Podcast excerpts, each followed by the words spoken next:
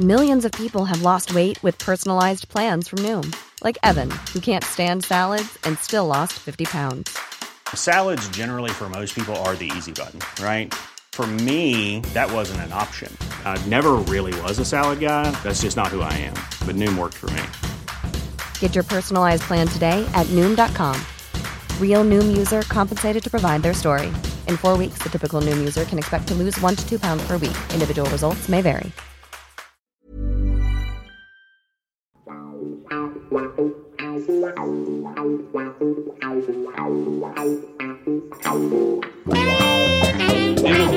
Good evening, Sir Dennis, and welcome all to Aston Villa through the years, Morty's mixtapes. Dennis, on the last episode, we talked uh, about Gordon Taylor, we talked about Sugarloaf Mountain, we looked back at Aston Villa's magnificent win. Well, defeated Arsenal, but ultimately winning of the title 40 years ago. On tonight's show, we are going to be paying tribute to the European Cup that you uh, eventually went on and won. We're going to talk about the BT film that's uh, on on the it's not on the back burner because it's going to happen. We're going to look at Coventry City with the Youth Cup final, and we're going to be talking about Copa Pele. But first, how are you, mate? You okay? Yeah, uh, I've had my second jab, Good man. so so I'm uh, fully protected now. Well, Yeah. you, you can go to Israel then, by the looks of my news tonight, Dennis. Is that right? Okay. What about what about Istanbul to go and watch the uh, Champions League final? Well, shall we start with the European Cup? And we were going to talk about the Super League and the European Cup on, on the last episode, Yes. but I think uh, I think it's right and proper to start there. Um, so your thoughts on Turkey? It is an All England final, Chelsea versus Manchester City. I've heard a lot of people talking that Wembley should be moved to Wembley. I think it should be moved to Villa Park because one's from Manchester and one's from London. What's your take on, on proceedings? Uh, well, first of all, I think both teams were ab- were excellent Yeah. in getting through to the final. I mean, it it just goes to show you really the strength of of of uh, the football that we've got in this country Yeah. from the point of view of the talent. I mean, the only the only problem I have, and this is connected in a way with the Super League, Yeah. is that these teams are going to become untouchable. Yeah. Uh, you know, the, the, the, I mean, Chelsea, they looked they looked magnificent last night. They, you know, they they looked at they played Real Madrid off the park, and you know, and, and you look at Man City, who now for the last seven eight years have been absolutely superb, and will only get stronger. Yeah. So so for the rest of the teams in the Premier League, yeah, what hope have they ever got? Yeah, of of, of actually winning it. If if teams like Chelsea, uh, Man City, Man United as well, who are looking strong again, and obviously Liverpool will move up. So there's your top four. Who's going to move them? And and you know, in some way, uh, I've I've thought about this quite a lot actually, and, and I do feel that they should be moved on. Yeah. And I think the league should should should now reflect a a si- uh, a system where you've got anybody from 18 or 20 teams, whatever you want it, who could actually win that trophy. Yeah. You could still run a champ. You could still have a Champions League um, competition as well because the Super League would be beyond that. Yeah, but but I I just feel that you know if football fans really are honest with themselves, do they really want to keep seeing their team, yeah, just being also runs and just applaud the fact that they're in the Premier League year in and year out? For me, I I don't think that makes sense going forward. But but going back, you know, sort of what we were going to look at, you know, playing a game in Istanbul to me when it's when uh, they're in lockdown, Turkey. Yes, yeah, they are. Yeah, currently. It just it, it it just seems sensible to play the game at Wembley, or as some people have said, you know, Old Trafford. Yeah, it just seems it just seems obvious to do that. Hmm. But Old Trafford would be too close, in my, my mind, too close to, to Manchester. And we're not talking massive numbers because we're still going to have restricted numbers Yes. of fans that can go into the ground. So you don't need a, a maximum capacity of 76,000 or 80,000 or, or, or more, as the case may be. You could you could easily play in the middle of the country like we used to play FA Cup semi-finals, and I think Villa Park would be a tremendous venue for the uh, for the uh, for the Champions League Cup final. Yeah, I'm sure. I mean, if uh, if there was if there was a case, Mm. uh, you know, to to have a uh, a ground, as you say, Paul, it's not going to be. I think there will be fans, Yes, there will be. Yeah, yeah, and you know, even if it's like what five thousand from each club. Yeah. Yeah, it would it would be ideal to play at Villa Park, especially as both teams now when they've got a one's coming down the M1, one's coming, you know, or one's coming up the M1, one's coming ac- across the M6. Yeah. It, it's it's easy for the fans. I mean, why can't we make it easy for the fans? You know, it's uh, it's it's it's for the fans anyway. It's not it's not for UEFA to now just think that okay, we've got it in Istanbul. They can always say to Istanbul, okay, you can have it next year, and and maybe next year, you know, there will be a bigger final. You know, but you know, it, it, there's an opportunity for UEFA to do something sensible, and you know, if there's enough pressure put on them, then maybe they might. So, Paul, Was- yeah. You, so you've just gone away from me momentarily. sorry, I, mate. I think it would be a damn good argument if I was head of UEFA. You see, if you're going to be hosting the Champions League final this year, there are going to be a restricted amount of fans that are going to go into the ground. I'm not sure how, how many that ground holds, but you're probably looking at no more than 10,000 in Turkey. I wouldn't have thought. Now, surely, if you were in Turkey with all the lockdowns and the restriction of fans, you would say, I'm quite happy to let England have this Champions League because we're going to have the next one, or we're going to have the next one when we're up to full capacity. So we're going to earn a lot more money and we're going to get a lot more kudos, and people can walk around Istanbul, and it's a great selling point for Istanbul and Turkey. Surely that is sense. It's, Paul, in his sense, I mean, I've always felt that for me, you should wait and see which two teams qualify. Yeah. So, say it was two Spanish teams Yep. who had gotten through to the final. Yeah, it makes sense to hold the game in Spain. Yeah, absolutely. Or somewhere, and because they're in Europe, though, they could go anywhere, really, you know, from that point of view. But, but you know, without people having to sort of go over water or take a plane. But I, I, I just feel that they, they always name the, the venue far too early for me. Yeah, I agree. you know, they, they need to, to hold back on that one. I know I know they've got to get the grounds ready, but but what all grounds are ready, aren't they? Or, and it's simple to sort of put on an event when you you know the final. The finalists now we know them. It's a month before the game, uh, so there's plenty of time to to to put that put you know put everything into into place for you know a, a, a neutral ground and but a ground that's closed for both sets of fans instead of being you know like what was the one the other year was it Arsenal against Chelsea was yeah, and they the- played it in Baku, didn't they? it- oh gosh I it's mean incredible.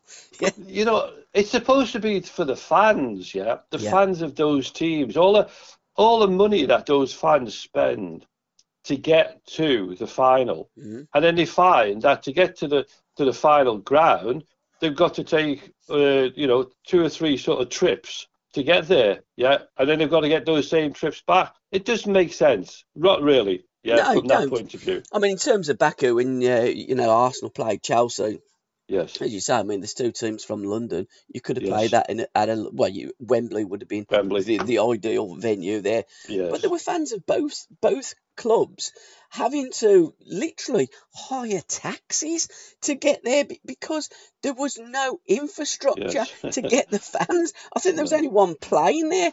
I mean, who actually decided that that was going to be the venue uh, for a major European Cup final? Needed their heads looking into because it was just it was just a a non-starter for me. It was a ridiculous idea from the get-go. I know what they're trying to do. They're trying to spread the game out to as many European countries as what they can. And I get that. I think every fan understands it. But I think common sense has to prevail. And I think you're right. There should be something set in that if two teams from the same country are in the final, it has to be played in that country at a venue. And let's be honest, Dennis, games of football are played in all of these venues all through the season with cup games, probably at least 25 games. It's not difficult to get another one organised, is it? No. Uh, you know, with, with organ committees that, that obviously look for these places, mm. they, the, there must be, you know, the, the, the communication between sort of all the football clubs. The, the, surely you wouldn't it be better if UEFA sent a, a, a, letter out to the clubs? They might do and yeah. said, look, we're thinking about having this game in Baku, yeah, yeah in the middle of nowhere, yeah. and it's going to take you four days to get there. Do you think it's a good idea? Oh, and by the way, your fans won't be able to get there unless they take a taxi, and it's going to it's going to cost them an absolute fortune, and it's about 200 miles. Yeah. You know, surely that kind of information should shouldn't they discuss it with the with the clubs who are in who are actually playing, uh, you know, in, in, the competition, and say, is that really the place to put it? Hmm, you would. You would I, like I take it. So. yeah. I take what yours, you know, what you said is, is, is exactly right. You know, they want to open the game up uh, to everywhere mm. in Europe. Yeah, and, and and that's why they do it. And so there's a there's a goodwill thing there, really. But it's not goodwill on behalf of the clubs and the fans who watch their team. It's every. I, I think every fan loves to watch their team go to a final. Yeah. And not to be able to do it when they do get there, it's it's it, it, it's heartbreaking for them because you know the, the, the true fan he wants to be at every game, and he will be. And probably there's fans who did make the trip, but it, it, it probably cost them, you know, a, a bank loan. Yeah. Because I, I, remember I, I remember talking to people when we got to the final in Rotterdam. Yeah. And you know, and, and you know, when we go out and do the Q and A's, and and they would say to us, you know, I had to go to the bank and borrow some money. it was the only way. I'd have to take three days off work. Yeah. You know, now, now these people, you know, they, they were sacrificing something to get there. Yeah, because it was their it was their team, and it, it might only be once in a lifetime that you get to see your team in a major competition. So those people who made that journey to Rotterdam, yeah, they they've got a story to tell, and these people do tell it to us when we meet up with them. You know, about they might only have been 14, 15 when they went there, yeah, but but but they've got a story to tell the people who who now have to be turned away, who can't go to a final, like in Baku, you know, with the Chelsea and, and Arsenal fans, it, it might not happen for them again. And so they've lost an opportunity, which, you know, I, I, was was there for them. Yeah. Mm. I mean, I had a neighbour who, uh, big Wolves fan, and uh, he was he was starting to suffer a little bit from dementia. Yeah. And uh, and and he's mine. He's a big Wolves fan. And when he got to the semi-final a couple of years ago, I, I, I went over to him and I said, "Look, I can get you two tickets for the semi-final. Uh, do you want to go?"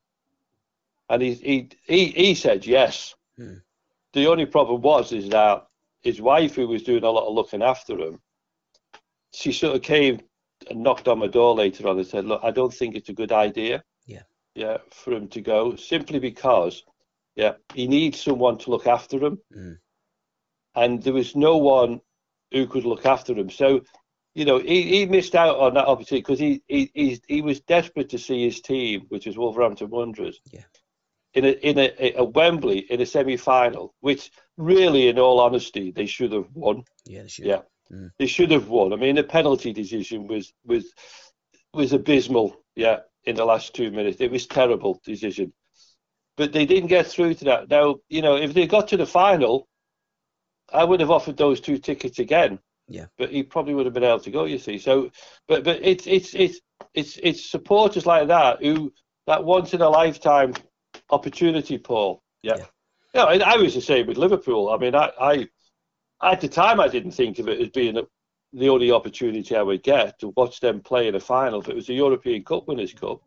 Uh, well, I was only 14, I think it was 1965, 64, uh, and they played up in Hampden Park. Right. Okay. And yeah, and I, I went up to that game. Yeah. Took a couple of days off school. Well, took one day off school, and that was the day. That was the day where we travelled. How we got there, we were on we were on a coach. I was only I must have been 14, 13, 14. We were on a coach. We drove up the way all the way from Liverpool up to up to Hampden Park, and uh, and then we drove back that same night. Yeah, we got back at six o'clock the next morning, Yeah. back into into uh, into Liverpool, and uh, by nine o'clock I was in school. Yeah. so I only missed one day, and I had a cold that day. So my mum was quite happy. My mum was quite happy to write a note saying he wasn't feeling very well. Yeah, What was the but- result? they lost two one. so you was feeling even worse. So yeah, it was even worse. Yeah, but you know what was worse? The worst thing about it was was the state of Hampden Park. Right. It was a dump. Yeah, we were we were used to seeing Hampden Park with 120,000 in Yeah. England, Scotland, Home yeah, international games. Yeah. or or the the Scottish Cup final. Yeah. and you, you used to think to yourself, God, that must be some ground. But but when it's half empty, which it was, Mm. yeah, we were able to walk around the ground and be quite free to go wherever we wanted really once we got in. But it was it was all it was all terracing. The whole thing, except this square box that was where you know where the support uh, the the teams came out of. Yeah. And because you know they were a wealthy club, Queens Park, because that's whose ground it Yeah, was. absolutely. Got Yeah. to two finals, didn't they? Back in That's the right. early days. Yeah. So, so the, the the ground now, if you can imagine it, so you've got your steps, and in front of the steps was a was a, a, a- piece of wood holding the dirt back, yeah, and that was it, and it was shocking. I couldn't believe it. Hampden Park, yeah, a place I'd seen on the television with 120,000, and thinking it was going to be absolutely fantastic. What's the most shocking thing? The state of, of Hampden Park or the fact that Queen's Park, like it's their ground? I mean, why? I mean, how big were Queen's Park back in the early know. days? I don't know. it's just mad, isn't it? It is mad. It is. It's, it's crazy to think that they had a ground which could hold 120,000 people. I mean, you know, uh, you mind you, you could probably guess. You could probably see why it probably didn't cost much to build. Actually, Paul. Yeah, you know, there's a, a few guys with wheelbarrows and all that chucking, chucking, chucking soil, you know, between the, the, the slats of wood to make the terracing. Yeah, so Oh my god, it wasn't. It was. It was an interesting trip, put it that way. But you're right. Until you actually go there, you have no idea what it No. really is like. You look at it and you you watch that game, the England and Scotland game. You're right. You used to have 120,000 inside Hampden Park, and you think it's Yeah. one of the greatest games. I, I guess a little bit similar to the Maracanã. We're going to touch upon. Well, we're going to talk about Well, uh, we did, yeah. In a bit. We're going to talk at more length. I just wonder Yeah. before we leave the the European Cup and the Super Club, would you be with, for the Super Cup, Dennis? And in what format?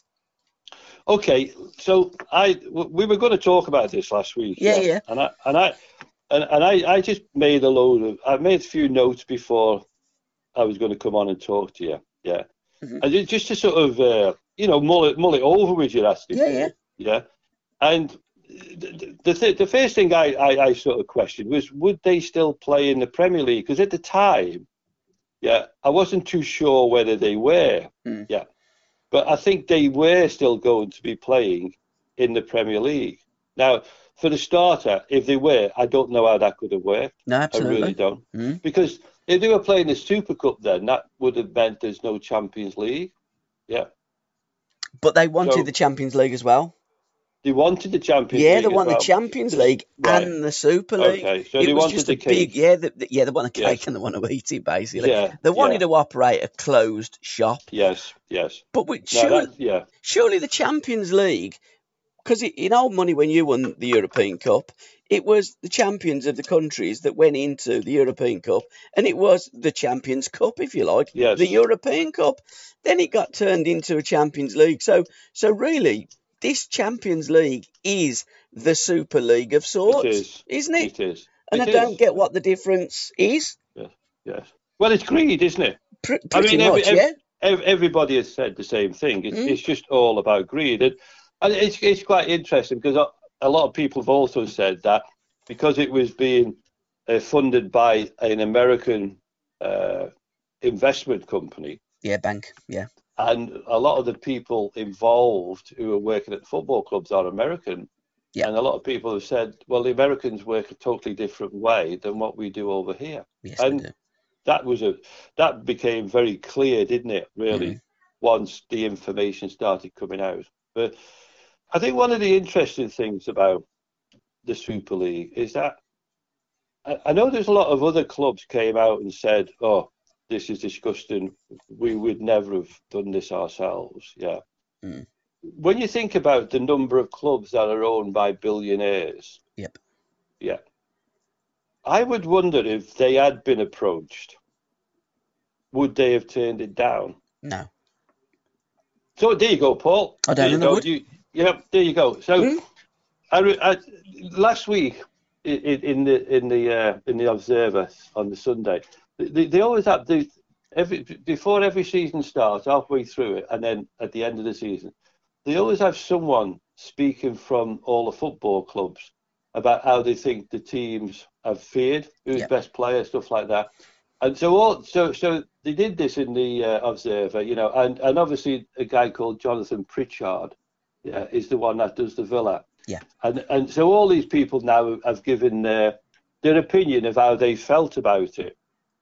But I would I would wonder if those guys would have been the same, you know, sort of if their their clubs had been part of that. So it, there wasn't just six. There might have been about ten.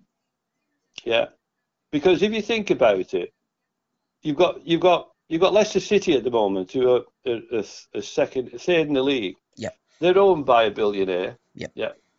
And again, you know, I just wonder whether if they would have turned down an opportunity to go into a Super League. But when we look, when, I think when we look at it, you look think of a Super League, you're thinking of of the teams, the names that are synonymous with playing at the top level with all the best players. Mm.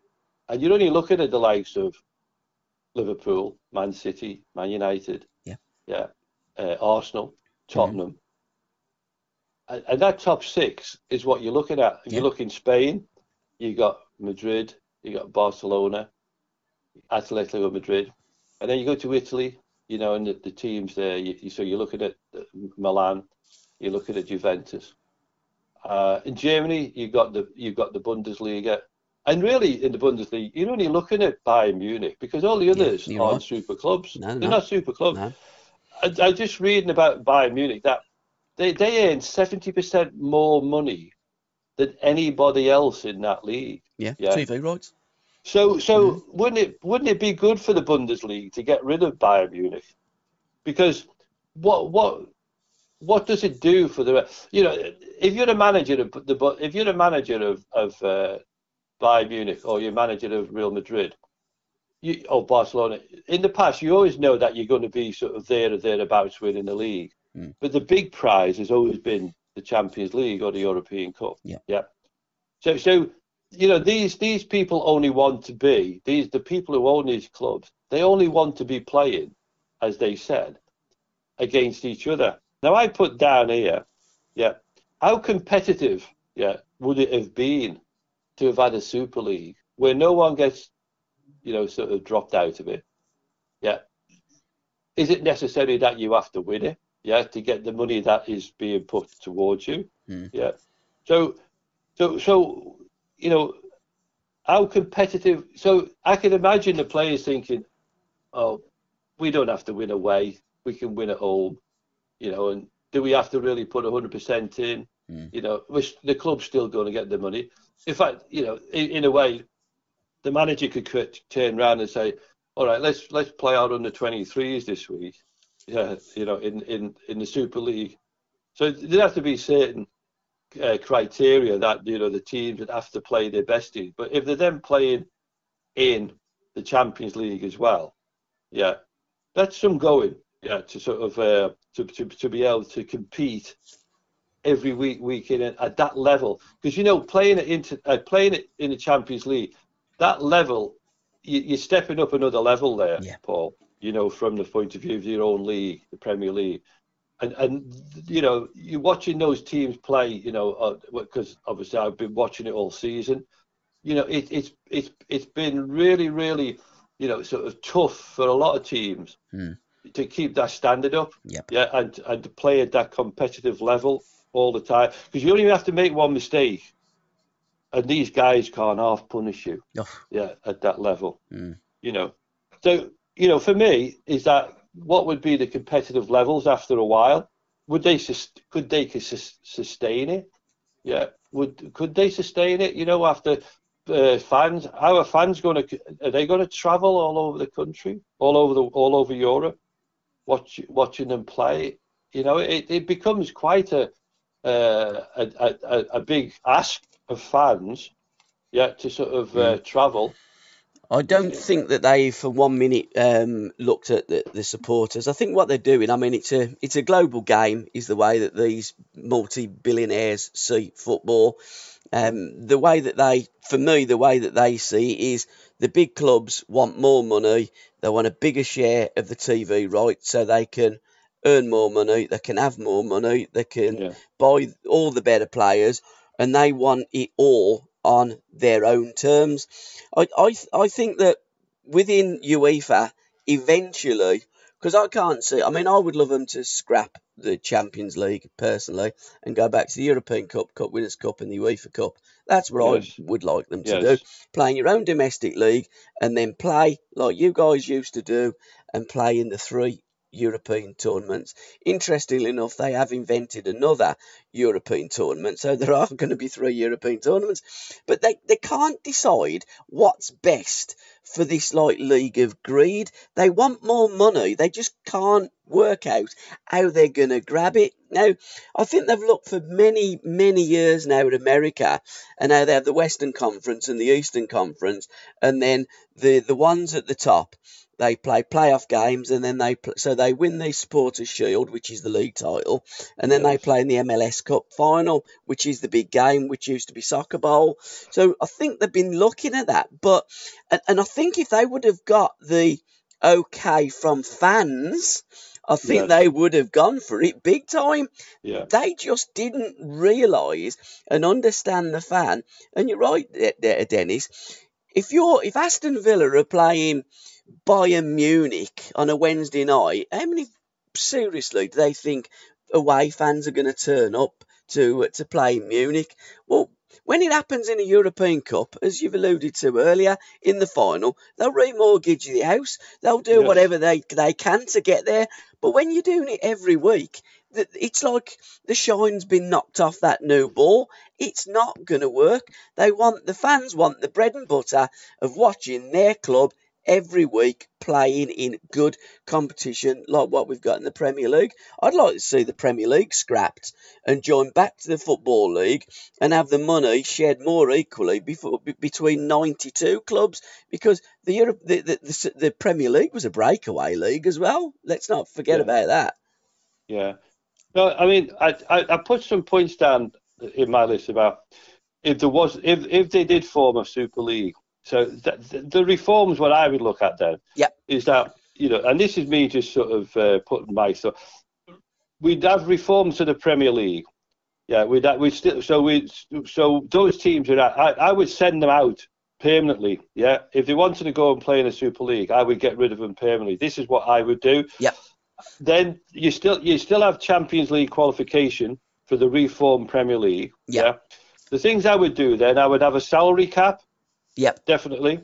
A club spending cap.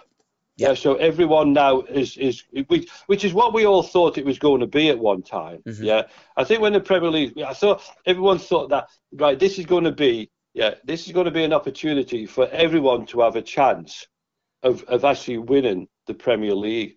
But when we look at it, yeah, how many teams have actually won the Premier League? Very yeah, few. Since it's been very mm. few. Yeah. So, so I would also it would also give the clubs an opportunity, I think, to promote more playing players from the academies. Yeah, mm-hmm. you know, from that point of view, because you know if you've got a salary cap, you've got a club spending cap. Yeah, you're going to promote a bit more from within. Yep.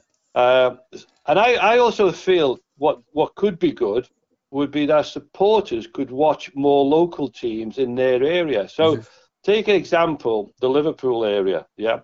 So you've got teams like Marine, Tranmere, Blackpool, Wigan, Crewe, Chester, etc. Yeah. So maybe now, you know, instead of instead of watching now Liverpool, yeah, or, or you still go and watch them, but now go and go go and watch other teams in that area and give them your support because you know if, if what you say that you you don't like a Super League but they mm. did go and form it, you know how many fans would turn turn away from it? Not many. Mm. They'd still be there. Oh yeah. They'd still they still be wanting to watch it. Mm. But you know, but now it just becomes it, it it gives them a chance then if they wanted to to go and support other teams and maybe the other teams then lower in lower divisions and all that we, we could get bigger gates and and everything. But you you to me you've got to make football to me it's got to be evened out now. I, I, you know, it's it's like the women's Super League. Yep. The women's Super League is going to be exactly the same as the men's Premier League. Hundred yeah. percent. It's just going to be the same. And for me, mm-hmm. yeah, having having sort of, you know, sort of, you know, been been in the women's game, you know, when I, I did a little bit of coaching at Wolverhampton, you know, I, I thought what it was about was was was giving the, the the girls, you know, an opportunity and the ladies an opportunity to play football yeah. in, in, a constructive manner from the point of view of a league and everything else, and give them some opportunities to have promotion and, and relegation and everything. But I never felt it would go as far as it's gone. But now it's gone to where it has, Paul. It's gone too far now for me. Mm-hmm. And I think what you're going to have, you're going to have the same teams winning the same competitions. Yeah. So if you think, if, if you go back a few years, Birmingham City were, were a really strong team, mm. yeah, in the first division, very strong. Nowadays, yeah, they struggle to compete. Yeah. Aston Villa, both Birmingham and Aston Villa are really struggling now in the Women's Premier League. Yeah. yeah. But so what you're doing is you're just filling the league up with teams that could afford to be able to be in it, mm. but have got no hope of ever winning it. Absolutely. And yep. they're playing against the top teams and losing six goals, yeah, which mm. is not good for anybody. Mm. Yeah. So why why do it? Why why haven't they realised that they've made a monster again? For me, they have. They've made a monster, and it's and and they just keep on asking for more and more and more. There's the women's Premier League. Yeah. I think it's great, but we're bringing so many foreign players into the yeah, country again, just absolutely. like we did with the men. So yeah. where, where are our young you know, where are we going to get our England players from again? Where, where's Scotland going to get their players? Where's Wales going to get their players? Because the country's being flooded again mm. with foreign players. Because yeah. of and, because of the money. Because of the money, yeah. and and the, the clubs who are up the top, Chelsea, yeah, Man United, who had never had a women's football team. No, they haven't. No, no. And now they've got one in, in the Premier League. Yeah. yeah. And, and what do they say? I don't. I don't. I, I just. I just have to sometimes think to myself, what is it the clubs want these teams to achieve, or are they just playing up to the fact that, you know, there should be a Premier League for the women, there should be a, a Champions League for the women. But the only problem is it's going to be the same teams winning every year. So, you yeah, know, absolutely. it's an opportunity. Mm-hmm. It's an opportunity for, for, for young women to become good players uh, but but how many now will be will fall by the wayside, just like in the men's game? Yep. Who have big hopes, but then find that there's no way forward because it's just full of players from abroad. Same thing, you mm-hmm. know. So so you there's an awful lot going on that needs to be discussed about our whole game. I think, yeah, and and and it needs it needs you know players. It needs people from the game who've, been in the game and, and, and in all walks of the game, they come together and discuss, you know, what about when you were playing 20 years ago or 40 years ago? You know, what was it like then? What do you think of it now? Yeah. Do you think it's gone too far now? You know, is is it is it now? Is is, is it is it too much money rolling about in it, and because of that, you've got you've got really wealthy people who are not really interested in football. All they're interested in is what they can gain. Mm. You know, and, and, and that's always got to be a big question. You know, these guys will always say, "Oh, you know, we're, we're, we'll we'll support you," but when the going gets tough, they sometimes don't come up with the de- the, the deal, do they? They they sort of shy away because they think to themselves, "I can't keep on pumping mon- pumping money into this football club Mm. because it's it's just not happening for me." So in the end, yeah, the fans then turn on the owners, yeah, after turning on the players, after turning on the manager, and it go you go around in that vicious circle all the time. So the Super League is something that I think will go up, will, which will happen in the future. Yeah, I do. But I do feel that you know the the the, the current the current setup in in, in England, yeah, could could be drastically changed for the betterment of all the other teams that are not in the Super League. Yeah, should there be so all those who play in the Super League now? Should there be some kind of uh, rest- uh, not restriction, but uh, the fact that you know, let's deduct them 20 points at the start of the season. So they're on, so so they're minus 20, right? So now you know it gives someone hopefully a chance of winning the Super League. But these guys now, they're going to have to really work hard to make up that deficit. Yeah, but there needs to be some kind of um, way in which you can get someone else to win to win the league. You know, all all teams, all fans want to see their team win the Premier League, and we should have a system where Mm. we can have different ones winning it.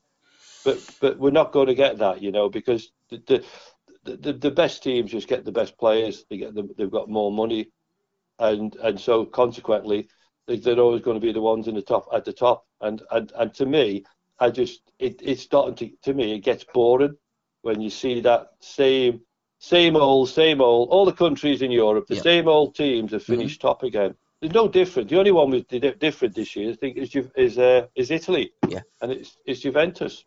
Yeah. So a lot to talk about on that one, Paul. Uh, I was- but but it, it needs a lot of heads put together. Absolutely. I think football needs a big shake up. I think that there's not one way that it's going to work. But but for me, and, and again, the more money that's in the game has to be good for the game.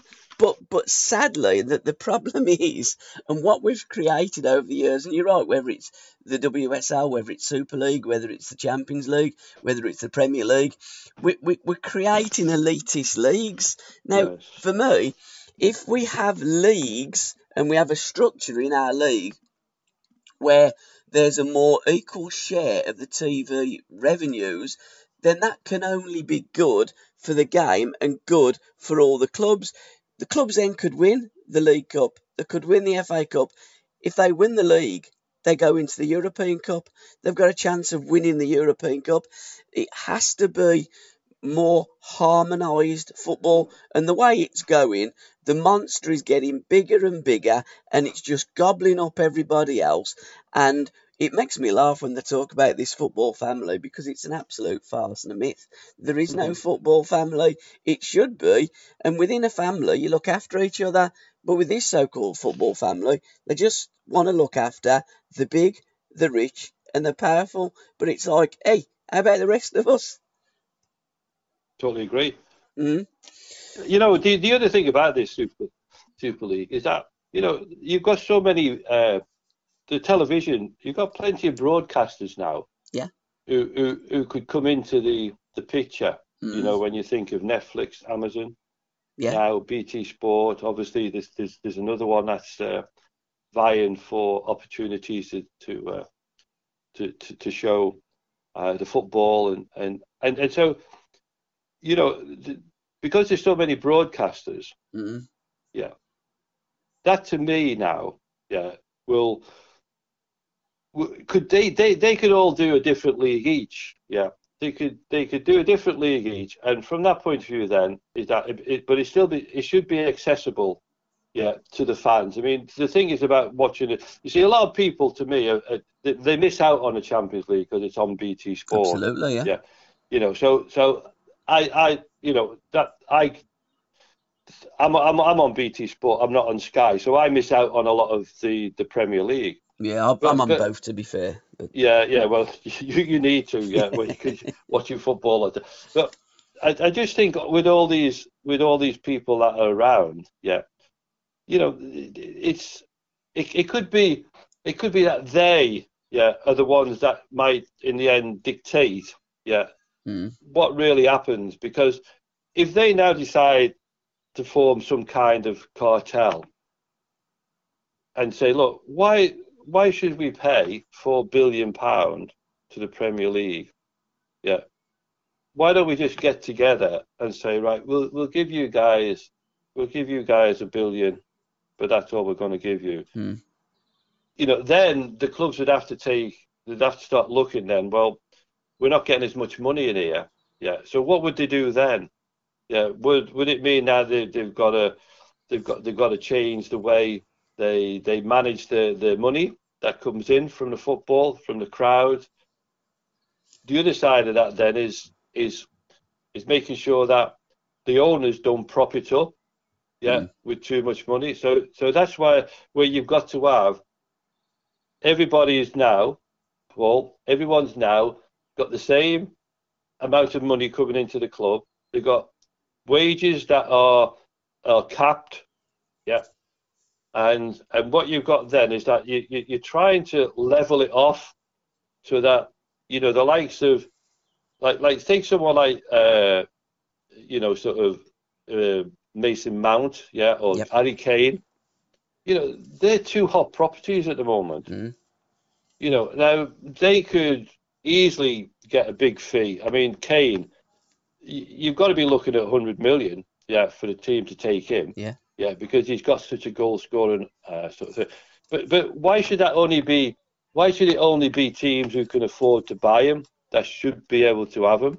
Mm. You know, why why couldn't a club like Aston Villa, yeah, sort of get uh, get Harry Kane, yeah, but but but uh, but because Harry Kane wants to go there, Yep. yeah, because that's the team he wants to play for, as against the fact that now the people who offer the most money, Mm. you're going to go there, yeah.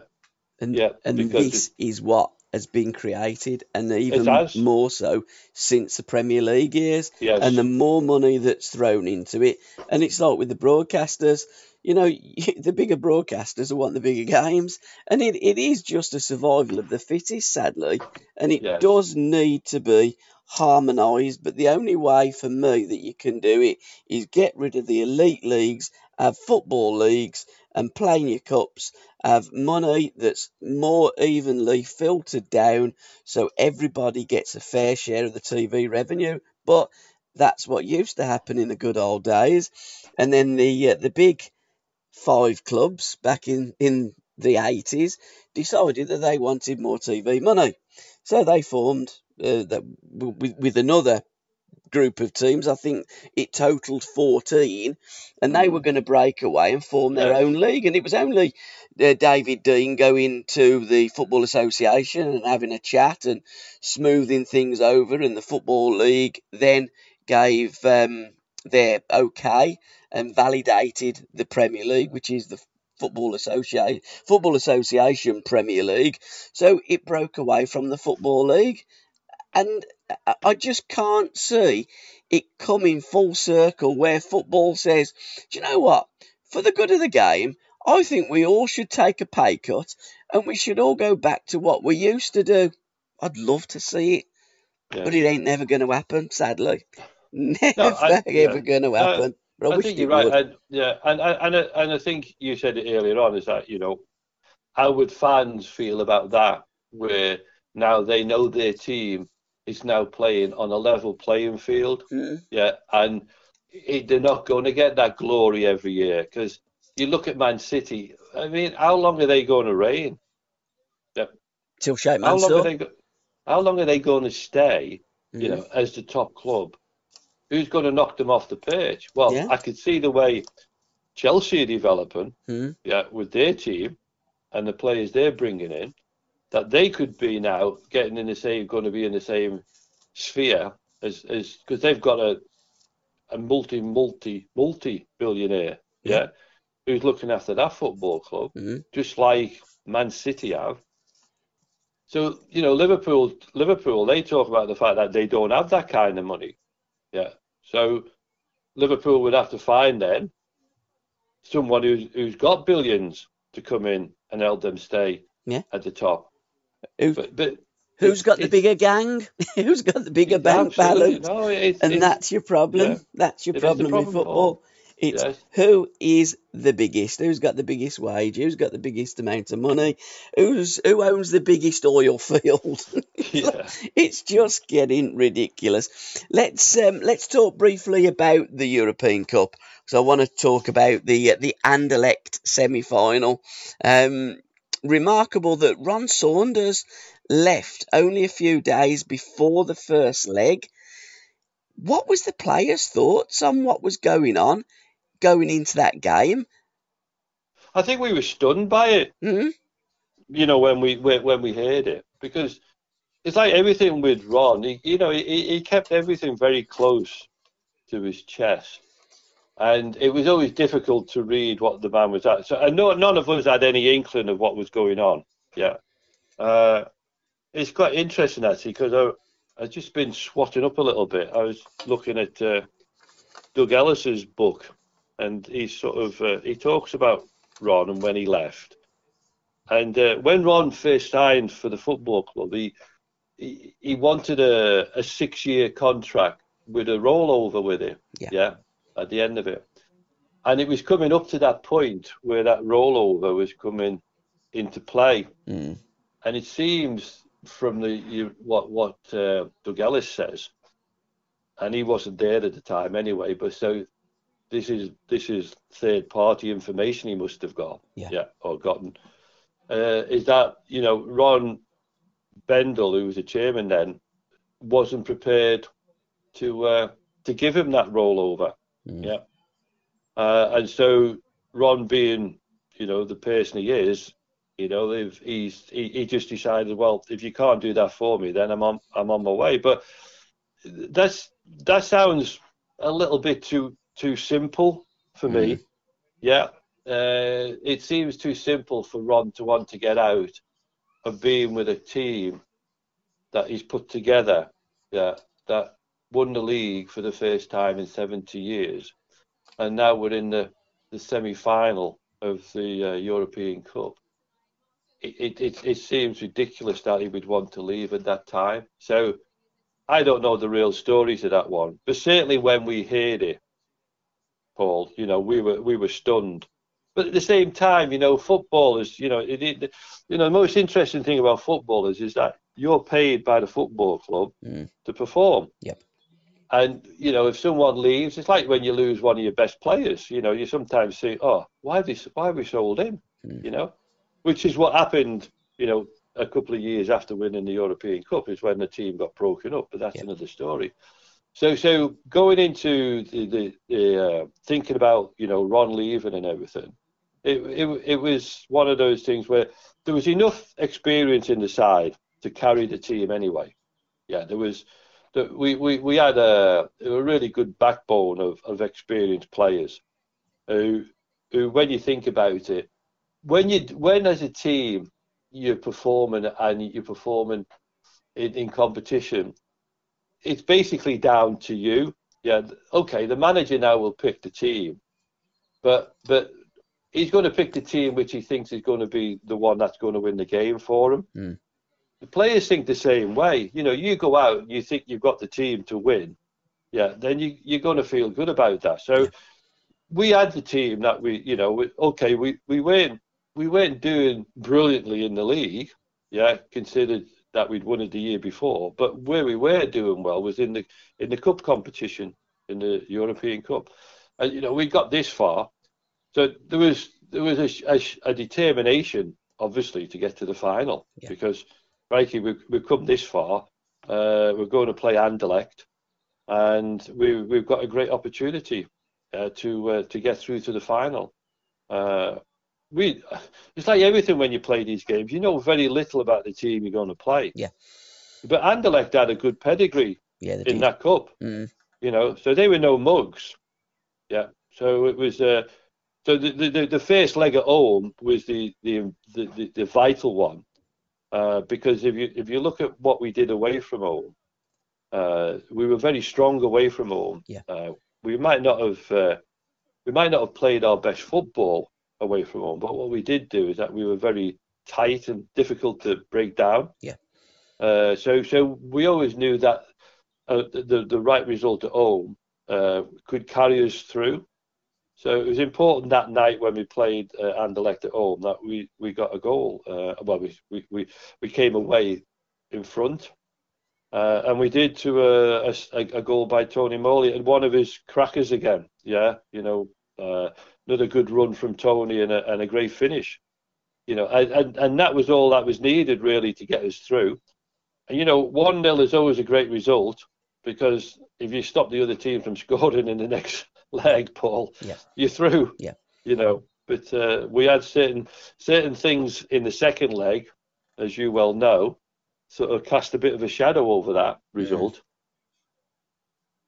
How did the f- players react to what was going on in the stands? Because you, you know it wasn't just Aston Villa supporters uh, English football supporters, well, Scottish, a few Scottish uh, supporters as well, had had one or two problems on the continent, uh, on the terraces, hadn't they?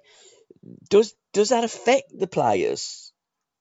No, I mean, I mean, nothing was nothing affects us once we're on the pitch. The only thing yeah. that affects you really is like when we played Rangers at Villa Park. I,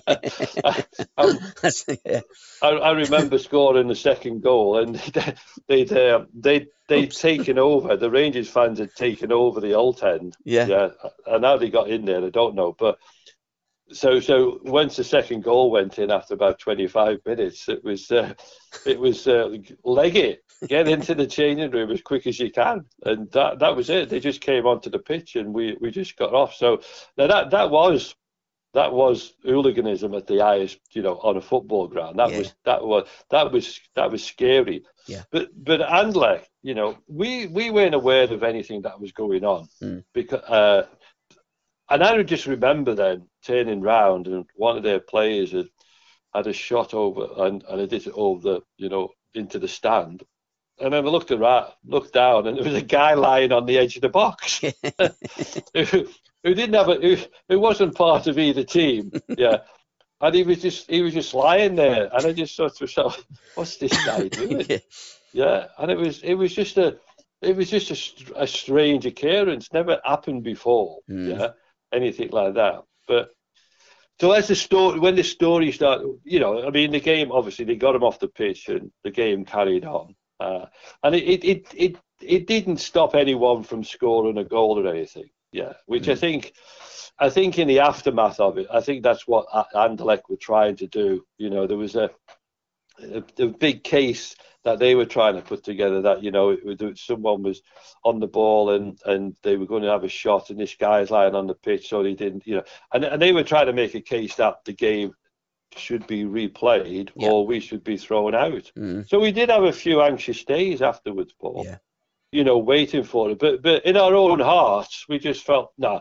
Nah, there was there was there was nothing, there was nothing that that Anderlecht or UEFA, yeah, would be able to say to us, look, it was your fault that that, mm. that guy came onto the pitch. It had nothing to do with us. Mm. It had everything to do with Anderlecht and their, their their inability, yeah, to control yeah, because uh, from all accounts, I think it was a guy who'd, who'd been he was in the middle of the the Anderlecht supporters. Mm. Yeah, and he wanted to get out, and he thought the easiest way was to climb over the fence and. Why he ran on the pitch, I don't know. I don't know. I don't know whether anyone ever did an interview with him.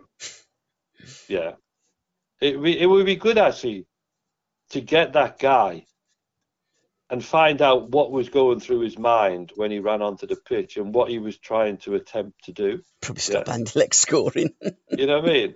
You might have been, it might have been, or get the game, get the game abandoned. But but listen, it was mm. it was it was just a straight. So it so we had to put up then when we got back with all this intrigue. Yeah. Yeah, with UEFA.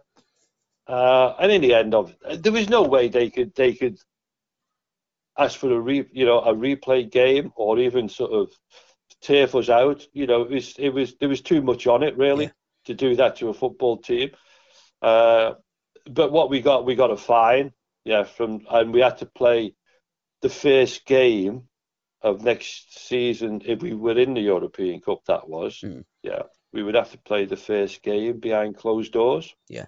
Uh, you know, so, but but I think Denis Howell's got involved with, you know, uh, with what went on, you know, with UEFA Mm. and and Aston Villa, and he he he he, he was uh he was someone who obviously as a referee, ex-referee, was able to put over to the to the committee of the UEFA, you know that you know there was nothing untoward about what had happened, and it, it, it didn't it didn't cause any problems to either team except the fact that we had to stop for five five Yeah. or ten minutes to get the guy off.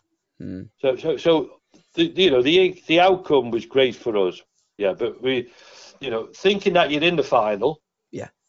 but you've got a a sort of uh, UEFA looking into you know the the last game you played, then we were we were sort of you know talking about it, but most of us felt that you know we're going to we're going to Rotterdam, we're in the final, yeah, and. Uh, I, I think in a way as well, I, I can't remember the celebrations after that game. You know, whether they were muted a little bit Yeah. because of what had happened. Mm.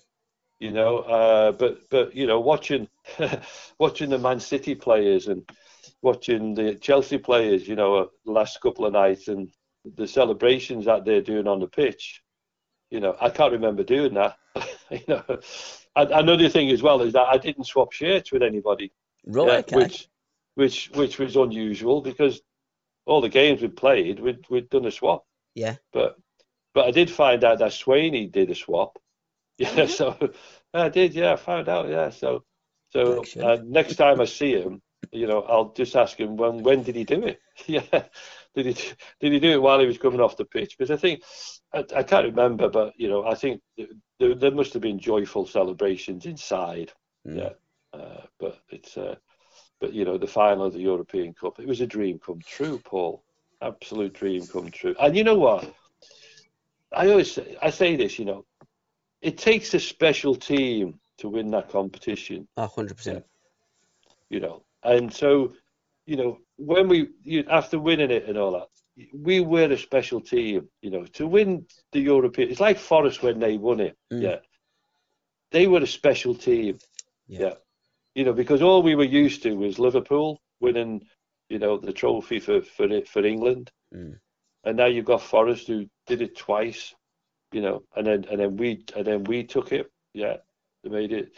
Uh, you know, so then it was it was like it was just English clubs that were doing it. Yeah, year in and year out. Uh, but but it was it takes a special team to win that trophy, and I think we were special, and it, it proved in a way that, and I, I always feel this, you know, when a football club's when a football team is doing well, a manager really is there just to you know keep the peace. Yep. Because what you're doing on the football pitch now, he's got no idea what you're going to do. He's got an idea what he'd like you to do, hmm but he's got no idea what you're going to do. Yeah.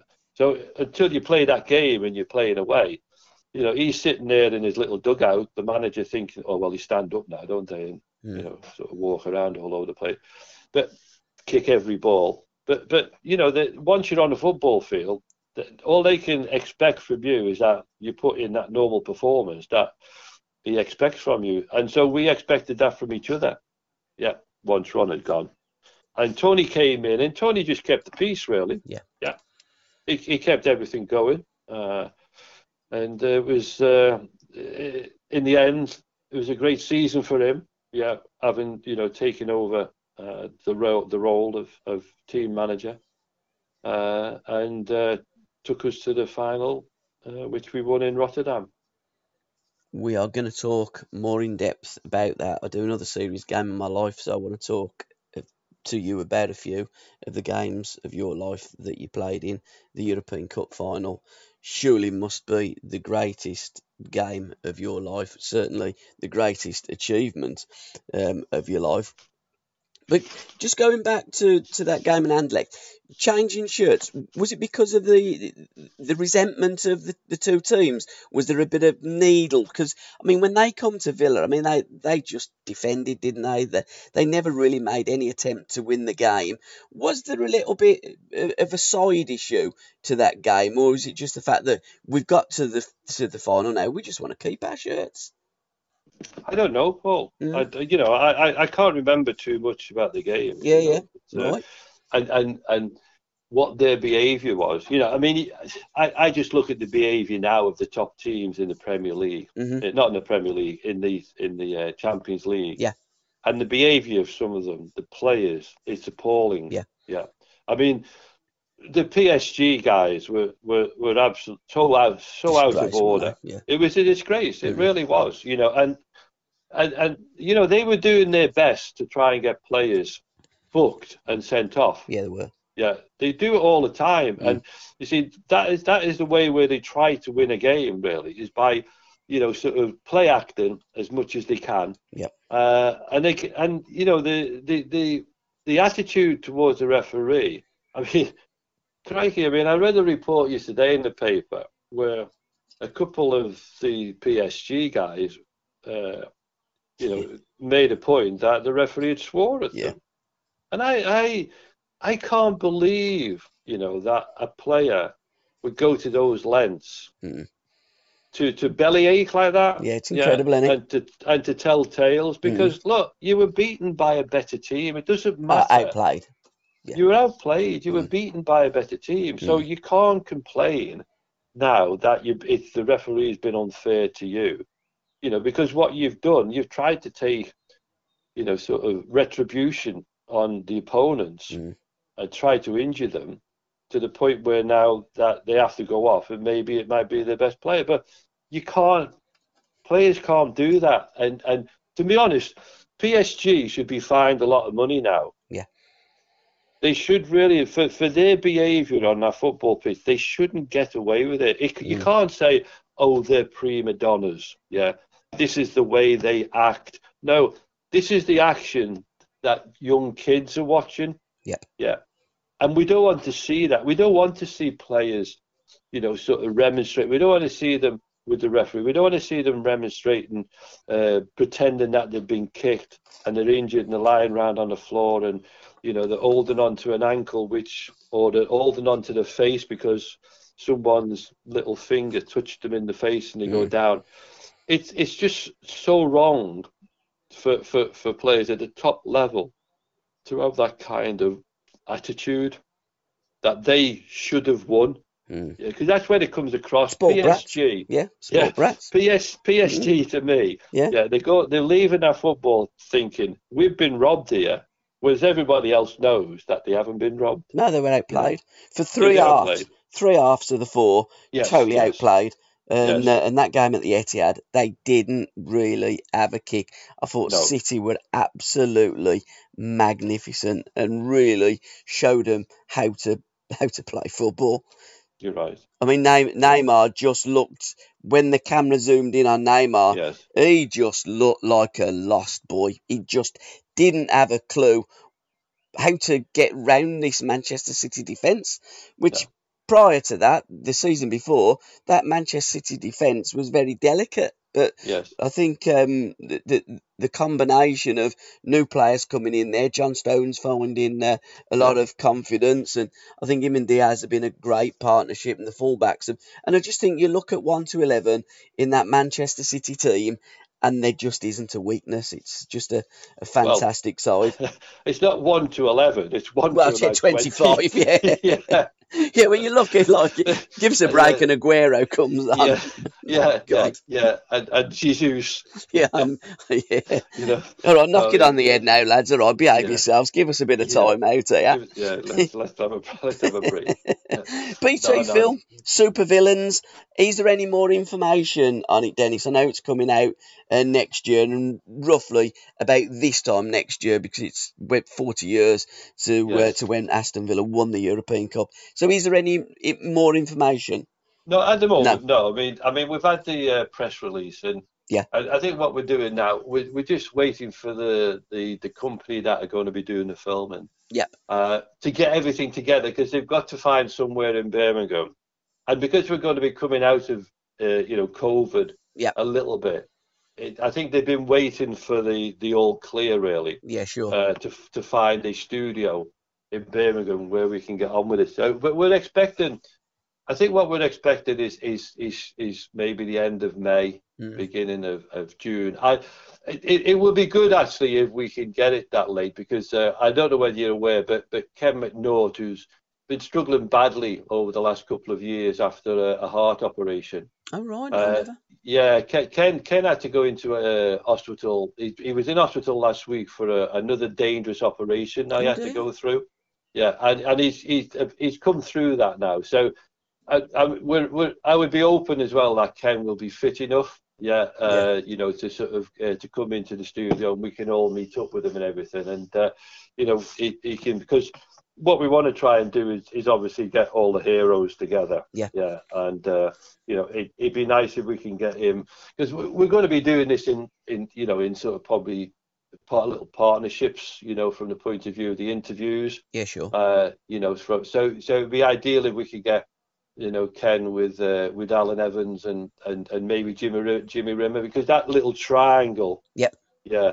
Those three, you know, was so mm. important uh, not only from a defensive point of view, but also from an attacking point of view, from yeah. corner kicks and stuff. So, it, you know, I, I, I, just keep my fingers crossed that Ken, you know, will will have recovered by then. And uh, you know, and, and you know, to, to get the stories because we want we want you know to do this, you want the real stories, yeah, yeah. to come out, you know, and uh, you know the real story about Jimmy Rimmer and coming off in the final. Yeah. You know, it's uh, that, I mean that is a story in itself you know, because uh, the fact that you know, well, I didn't know anyway. I don't know whether anyone else knew that he was he had a problem, but I, th- I think it was a stunner to most of us. But you know, and then Nigel Spink, who not really played a game for us that season, comes on. Yeah. Yeah, and that's another story. So we'll incredible. leave it one. Absolutely, yeah, it's know. incredible. And Jimmy yeah, Rimmer, I mean, he's two two European Cup winners, medals, yes. and I think he played 11 minutes in both yes. games. Yeah, he? you're right. Yeah, yeah. Can't be bad. yes. the Can't Facebook page that ties everything together is yeah. AV40 40th anniversary tribute page. Twitter at AV40T, and the website is av40tribute.com. Are Aston Villa as a football club coming to the party with the BT film? Will they be letting you do filming inside Aston Villa? Because there's a lot of lounges there that they could utilise. Well, at the moment, we're not bothered yeah. about them. Uh, yeah, sure. Simply, be, simply because BT have, have found rooms. Uh, yeah, got you. In, in, in, Birmingham, you know, in a, in, I think they've obviously found the right place because they've not they've not really mentioned Villa Park to us. Yeah, yet. sure. I mean, if they want footage of Villa Park to mm. show things and all that, they can do. But as, as far as they're concerned, they just it, it seems to me that they just want to get the story. Yeah. Yeah. And then they've got because you've got to remember BT now own all the rights to the Champions League yep.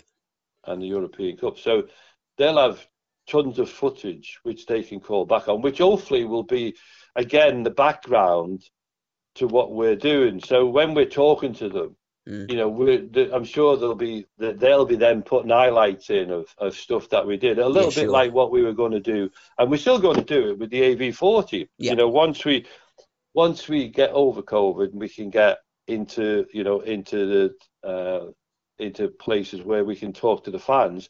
You know, we'll have that that that sort of uh, uh, scenario where the guys will be talking about certain games, and we'll have footage. Yeah.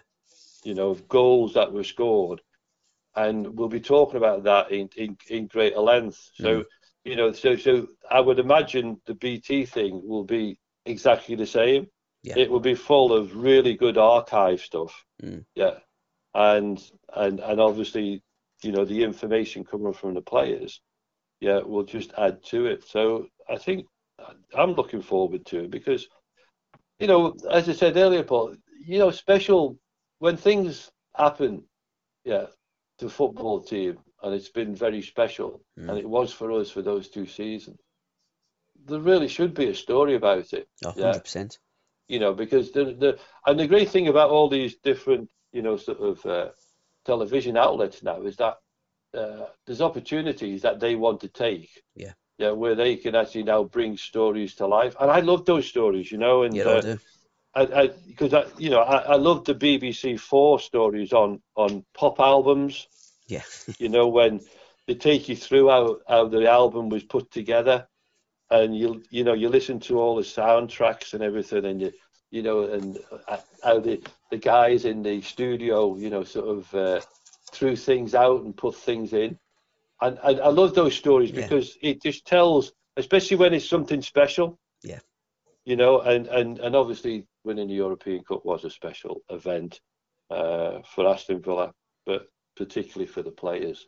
So we look forward to it. You know, I, I'm really looking forward to sort of getting started with this, and uh, you know, look forward then to to what- to what comes from it from the point of view of uh, how they put it together, and you know how uh, we come across, and and you know the the footage that they'll use to sh- to show off you know what it was because the good thing about it is, is there was only nine games Paul.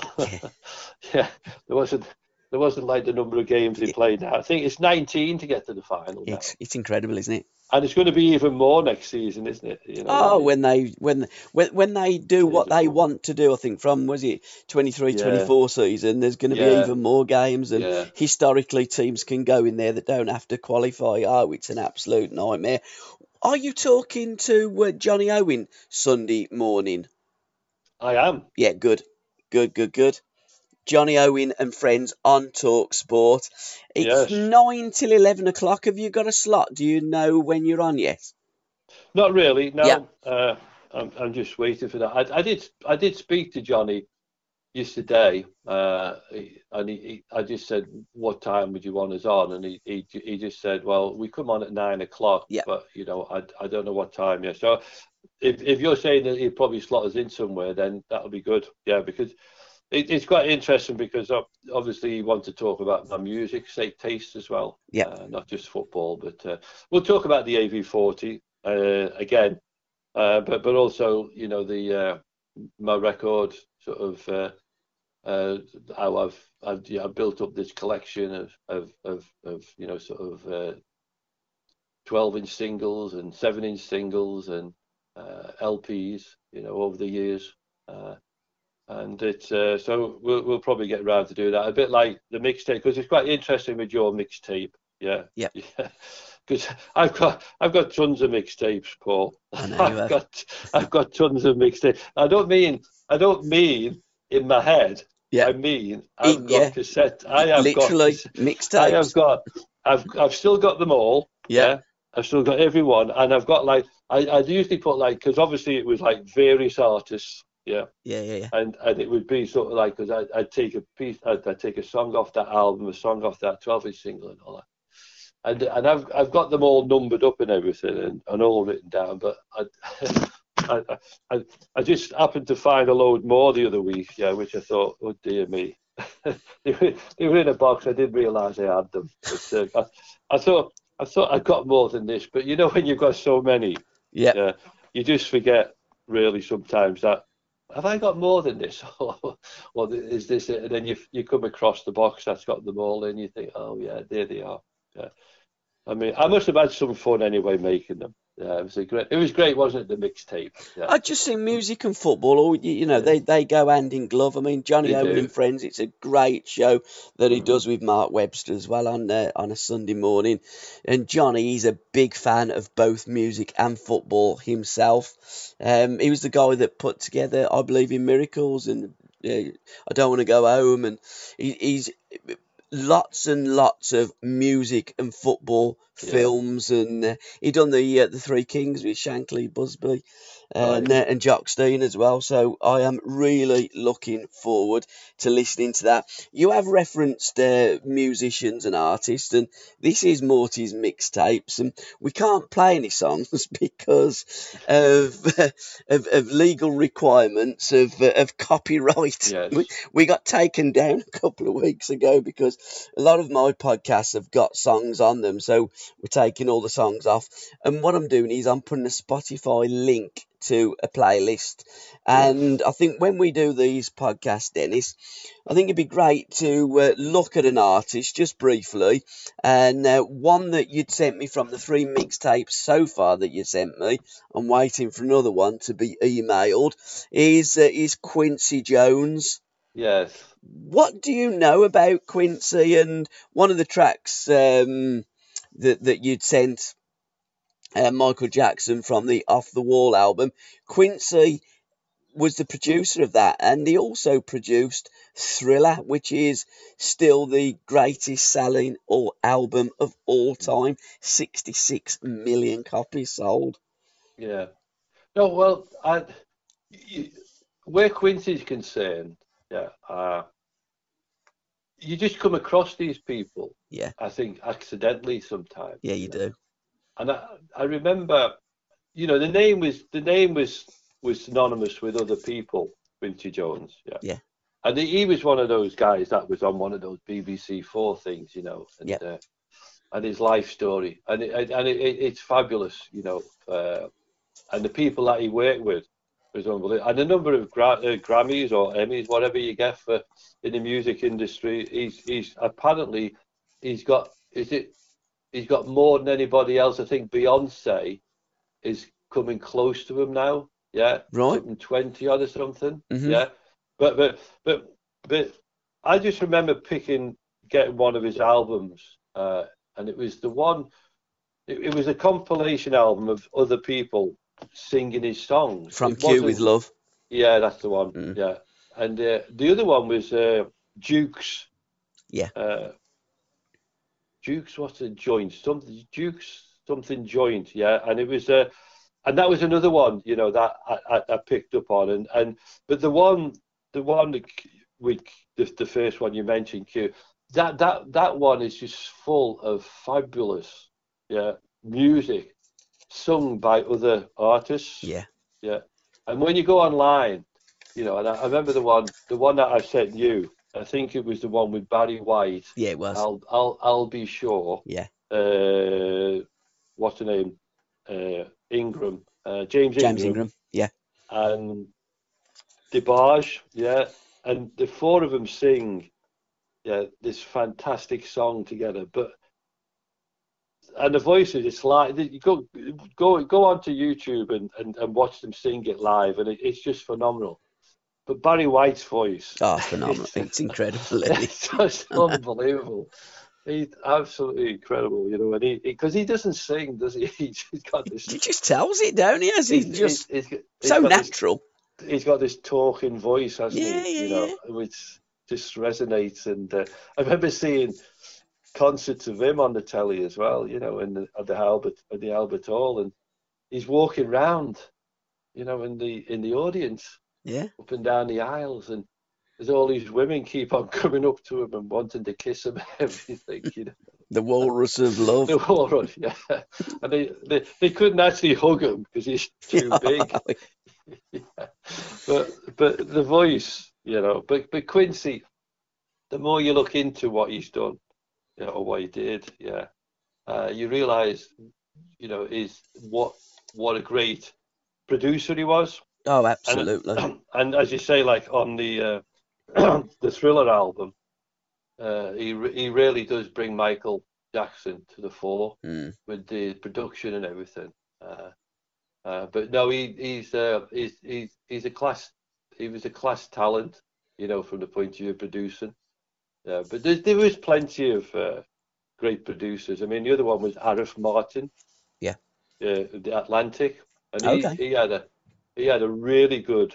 Uh, there's a really good show about him not long ago on BBC Four as well, uh, uh, which was about him mixing together some some some new songs with with famous people. Yeah.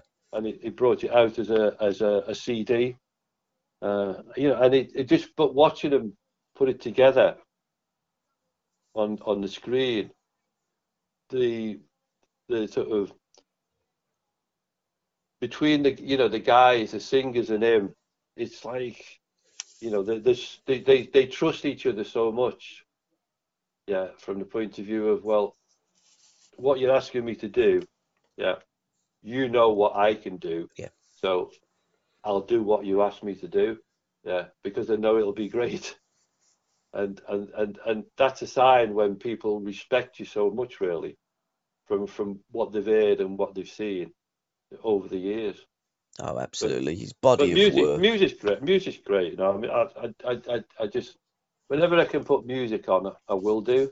You know, because I've got, I've got music everywhere, in the car, in, in everywhere. It, it, whenever I go in, whatever room, I've got there's somewhere I can put music on. But sometimes you have to have a break from it as well, Paul. You, know, you because, certainly do. You know, because you, you need some peace and quiet at times as well.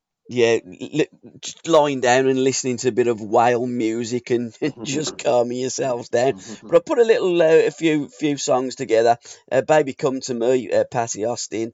Uh, he, he, he was a producer on that. "Give Me the Night," also George Benson. He produced that. "Stomp the Brothers Johnson."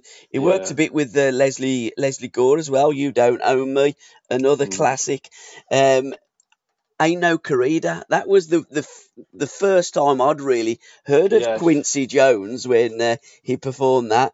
And what leads us nicely to Sao Paulo is Yeah. Soul Bossa Nova, which was Right. the World Cup 1998 anthem. And All then, right. do you remember they done all them adverts with um, with the Brazilian players and the new ball and that, and they were in the dressing room and flicking it up, and and and you got all that Brazilian beat, and that brings us to Sugarloaf Mountain and Copa Pele. Because if you turn the 98 the other way round, it reads 89. What a Yeah. segue, Dennis. What a segue. Very good. Very good. so, what's your memories of um, of this Copa Pele, and how did you get involved? Because England were the first Copa Pele was in 1987, and it was just the South American, I think the four South American Yes. countries, and then England uh, got involved. But it wasn't England; it was Great Britain, wasn't it? In It um, was. in 1989. They did Yeah. return and played a few more, but this was the first time that we were involved as a nation. But we had a couple of Scots, and it was called Great Britain.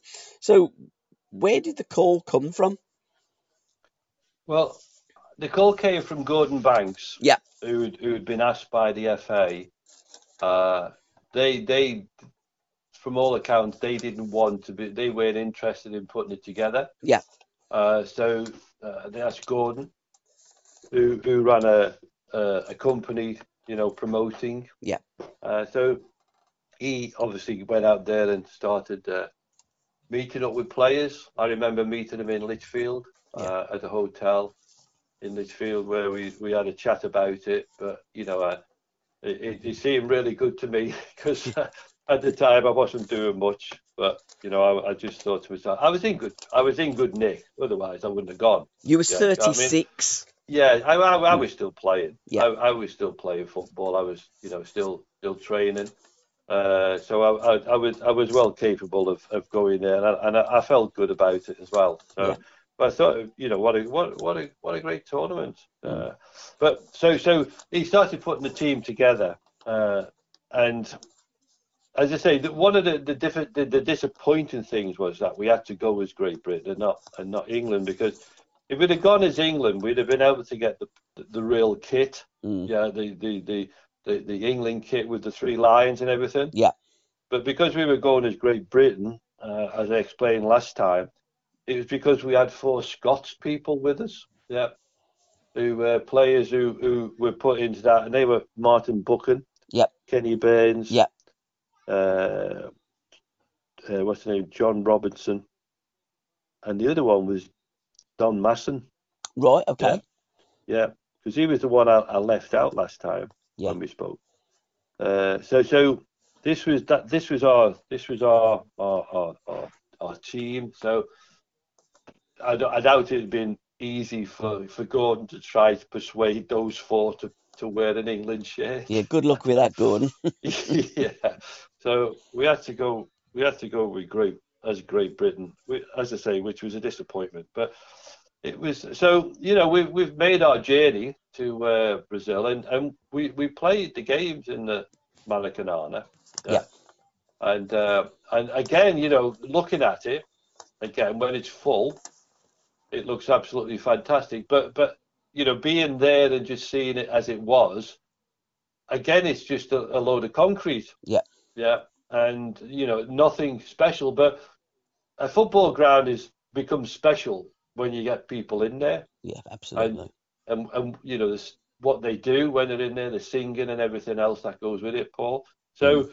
You know, so so, so it, was, it was a bit of a lonely place, obviously, when we played because it, it's it's quite a, a big big area. You know, it's one of those with a, I think it had a, a running track round it. So Yeah. you know, you're a long way away from the from the from the from the stands anyway. So I don't know how well, I don't know how well uh, the games were, uh, you know, sort of populated. Uh, probably when Brazil played, there was probably a good a good few there, but Mhm. it was never going to fill the uh, the auditorium or the stadium. Were they all was. played in the Maracanã every game? Yeah, every game was played there. Yeah, ya. every game. Yeah, yeah. Uh, I mean, it was you know, there's only you know, there's only six teams, so it it, it wasn't difficult to to, to do Mm. play those games. Uh, you know, and I mean, some of them. I, I, I did go on the internet to, to to see if there was any footage of them on YouTube. I picked out um, a, a footage because only of the final. Um, Yes. Brazil beat Uruguay uh, 4 2 in the final. And uh, so I have posted up um, on the uh, the Facebook page, Morty's Mixtapes.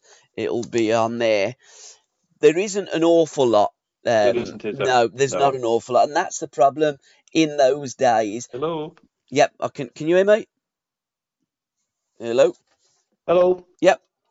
That's all right, Paul. I lost you there a minute. Oh, okay. Yeah, back in those days, there wasn't the coverage, the uh, the wall to wall coverage that you No. get today, but there is a little bit of uh, of coverage. First game was on the fifteenth of January because it was a it was a January tournament, wasn't it? It went from the fifteenth yeah. to the second of um of, of Feb. February, so it was probably a two week tournament. Yes. Um, first game, Argentina got beat by Uruguay. England, well, Great Britain's first game. You played Brazil in the first game. yeah, yeah. Welcome Yeah, they- to they- Sao Paulo. Yeah, they, they threw they threw us to the lines there. Didn't they yeah. just? They thought to themselves, let's get this, this let's get let's make a fool of this lot. Yeah, you know, because uh, it was a shame really because we had a really good squad. Yeah. I, I felt the squad was good enough, possibly to have gone in to get got uh, to get to the final. You Yeah. know, the the fact that we had to play Brazil so quickly when we got there. Mm. Yeah, it was it was it would have been better if we could have had a few more, maybe a couple more training uh, uh, uh, routines and everything. But it, it it was quite it's quite interesting because on on the first training session we did, you know, so the, the thing was is that Martin uh, Norman Hunter, who was in charge yeah, Yeah. of the group, uh, the first training session we did with him, he pulled his calf muscle, No, right. right? Uh, so he must have been gutted because he, Yeah. he, he didn't want he didn't want to go all the way over there, Paul, and not play. Absolutely, yeah. You know, and, and the fact that obviously he'd played against the Brazilians before as well. Mhm. You know, uh, or he'd played, yeah, he, he, he might have played against most of these teams before. Yeah. he, he was really keen to to, to get to get out there. Uh, so we lost him pretty pretty sharpish, uh, and it was a shame because uh, you know I, I I think if he'd have been playing, he, he'd have played alongside Kenny Burns at the back, and I Yeah. think they would have made a good twosome. Mhm. Uh, but but because he was injured, uh, the other player who who we had there was was Martin Buchan. Yeah. And uh, Martin got injured as well in the game. So so I had to move back then into like alongside Bernsey, yeah. uh, which you know took away what I felt with my attributes of playing in midfield. Yeah. Yeah. And you know, I, and I felt good. Hmm. So I thought, you know, uh, it's a shame that I've got to go back here uh, because Martin, he didn't recover until about the last game, uh, and then and obviously Norman, he didn't recover yeah, from his Uh, but but but we, we we we never we didn't disgrace ourselves. But what, what was interesting, I think we lost two games, and then we played West Germany. Yeah, now the, the West German side, yeah, unbelievable. They were flying in and flying out. Yeah, I'm right.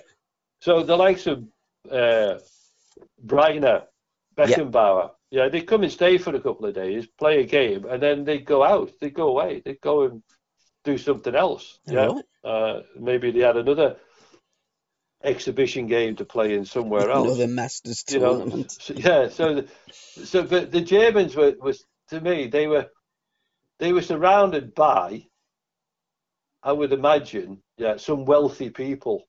Yeah. Yeah. Because there was, a, there was they had quite an entourage with them. Right. Yeah. Yeah. So I can only imagine that they, you know, that they were living the life of luxury, where where we were we were we were the paupers. Yeah. We were the paupers, and we were the ones that you know didn't have the FA behind us in a way. Yeah. Yeah. So so we were doing this in a, in a way sort of to try to I, I reckon to, to save face in a way, you know, because why you've been invited and not to turn up would have been yeah. disaster really, mm-hmm. you know, from the point of view of international relations, I reckon. You know, because why couldn't they turn up? Why why couldn't we get a team, an England team together? you know, and uh, anyway, they allowed us to play as Great Britain, which I thought was a surprise anyway. Yeah. You know, why would they let us play as Great Britain? Who, Crazy. Who, who, knows? You know, they, they probably all would have been looking. Well, who's Great Britain? They've never they've never won the World Cup. Yeah. yeah. Isn't Great Britain made up of England, Scotland, Wales, and Ireland? They're cheating. Oh. Throw them out. yeah, yeah. We don't need them here. We won the one game. We beat West Germany. Yeah. And I remember coming back after the game, and uh, you know the, the, some of the other guys from the other team because we were all in the same hotel together. Yeah, and and obviously the the word got round that the Great Britain side had beaten West Germany two one. Uh, I, I, think it was a, a big surprise to, to most of them. Yeah, that they'd lost that game, West yeah. Germany.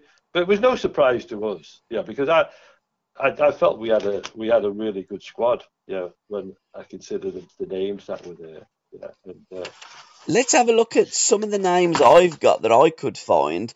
Um, yeah. Joe Corrigan was your goalkeeper. Yeah, with Peter Bonetti. Oh, uh, see, it only gives some of the uh, of the names. Alan Kennedy was there. Terry McDermott, yeah. according to this yeah. list. Frank Worthington, Alan Whittle, Gordon Hill, David Johnson, Mick Bates, Peter Osgood, and Duncan McKenzie are the yeah. names that I've got. Yeah. We obviously with John Robertson. Yeah. Norman Hunter. Yeah. Yeah. Uh, Don Masson. Yeah. So we uh, had some proper good players, didn't we? Oh no, no, yeah, yeah. and, and uh, on average age was quite it was quite good average age. It's about thirty eight by the looks of this. Yeah, yeah, yeah that's mm-hmm. right. Yeah, so it, it it wasn't bad. The, I think the only player who didn't play was Ken. Sh- well, besides Norman because he got injured, was Ken Shellito. Blimey. Yeah, because Ken was there, but I, I, think I think Ken was the oldest of the lot. Yeah, yeah. Be, yeah. And he, he he looked old as well. Mm-hmm. Yeah, so I, I you know he, he didn't look as if he could play a game of football at the level that we would expect it to play. Yeah you know. But uh, but I think he came along to be with mates with P- uh, Peter Osgood. Yeah. Because yeah, I don't think I, am not too sure whether Peter played either. Yeah. All right. I'm not too sure whether he, he got a game. Yeah. Because he was, you know, he, he didn't look he didn't look at his best either. Yeah. Yeah. Peter, but the rest of the guys looked really good. Uh, Gordon Hill and, and Alan Kennedy, you know, and Terry Mack, you know, good, they were in good nick. Uh, you know, Benji can still play. He yeah. was uh, he, it's got here. He was only thirty-five when he went. Mm. Yeah, on my list that I've got. You know? Yeah, same here. Ozzy was uh, was yeah. forty-one. Yes. So you, yeah. I mean, uh, Pete was one of the older players there, and Joe Corrigan was forty. But to be fair, goalkeepers, you can get away with it, can't you? Well, well, Joe. Yeah, I think Joe was got. Uh, I think Joe got the goalkeeper of the tournament. Right. Okay. Mind you, by end. the looks of it, he had a Yeah. fair amount of practice. Well, he he, he, he did. Yeah, he, he was. Uh, but but I see. I've got. I, I took a load of photographs myself. I sent you some, didn't I? Yeah, yeah, you have, yeah, yeah. And uh, you know, I mean, it was. Uh, you know, they're, they're all my own photographs that I took. Yeah, Mhm. and so I've got a picture of of Joe getting a, an award from uh, from Norman Hunter, and I think it was for the goalkeeper of the tournament. Yeah. against the Europeans, you didn't lose. We drew uh, nil nil against Italy, Yeah. beat Germany. Well, it was West Yeah. Germany in them days, Yes, two it one. But um, Brazil was the first game. We got beat three 0 and then we Yeah. played Argentina. Got beat uh, four two.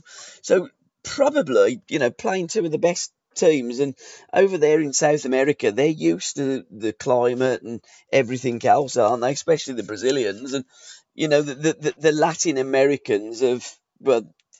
If you take the Latin Americans and play them in Europe, you tend to not get the same results when they're playing in their own backyard. Yes. No, to be honest, you know, the, the, the, the weather was quite good for us. It wasn't, uh, at that time of year, it's, it's their sort of uh, winter, but, you know, their winters are, are quite nice. The only thing you've got to be, the only, th- the only concern you have there at that time of the year is the rains. Yeah. Because we, uh, we, we took a trip up to Rio uh, Yeah. from Sao Paulo, and uh, it was it was a nice journey up there. But when we were about to come back, it must have been about six o'clock. Yeah, we'd had a great day. Yeah. 'Cause that's when we obviously went up to Sugarloaf. Yeah, and uh, did did the tourist bit and everything. Uh, it, it, it was it was one of those places again. You know, when you see it on television, you don't realise how tatty it is. Yeah. Yeah. Uh, and, and how run down the whole place was Mm.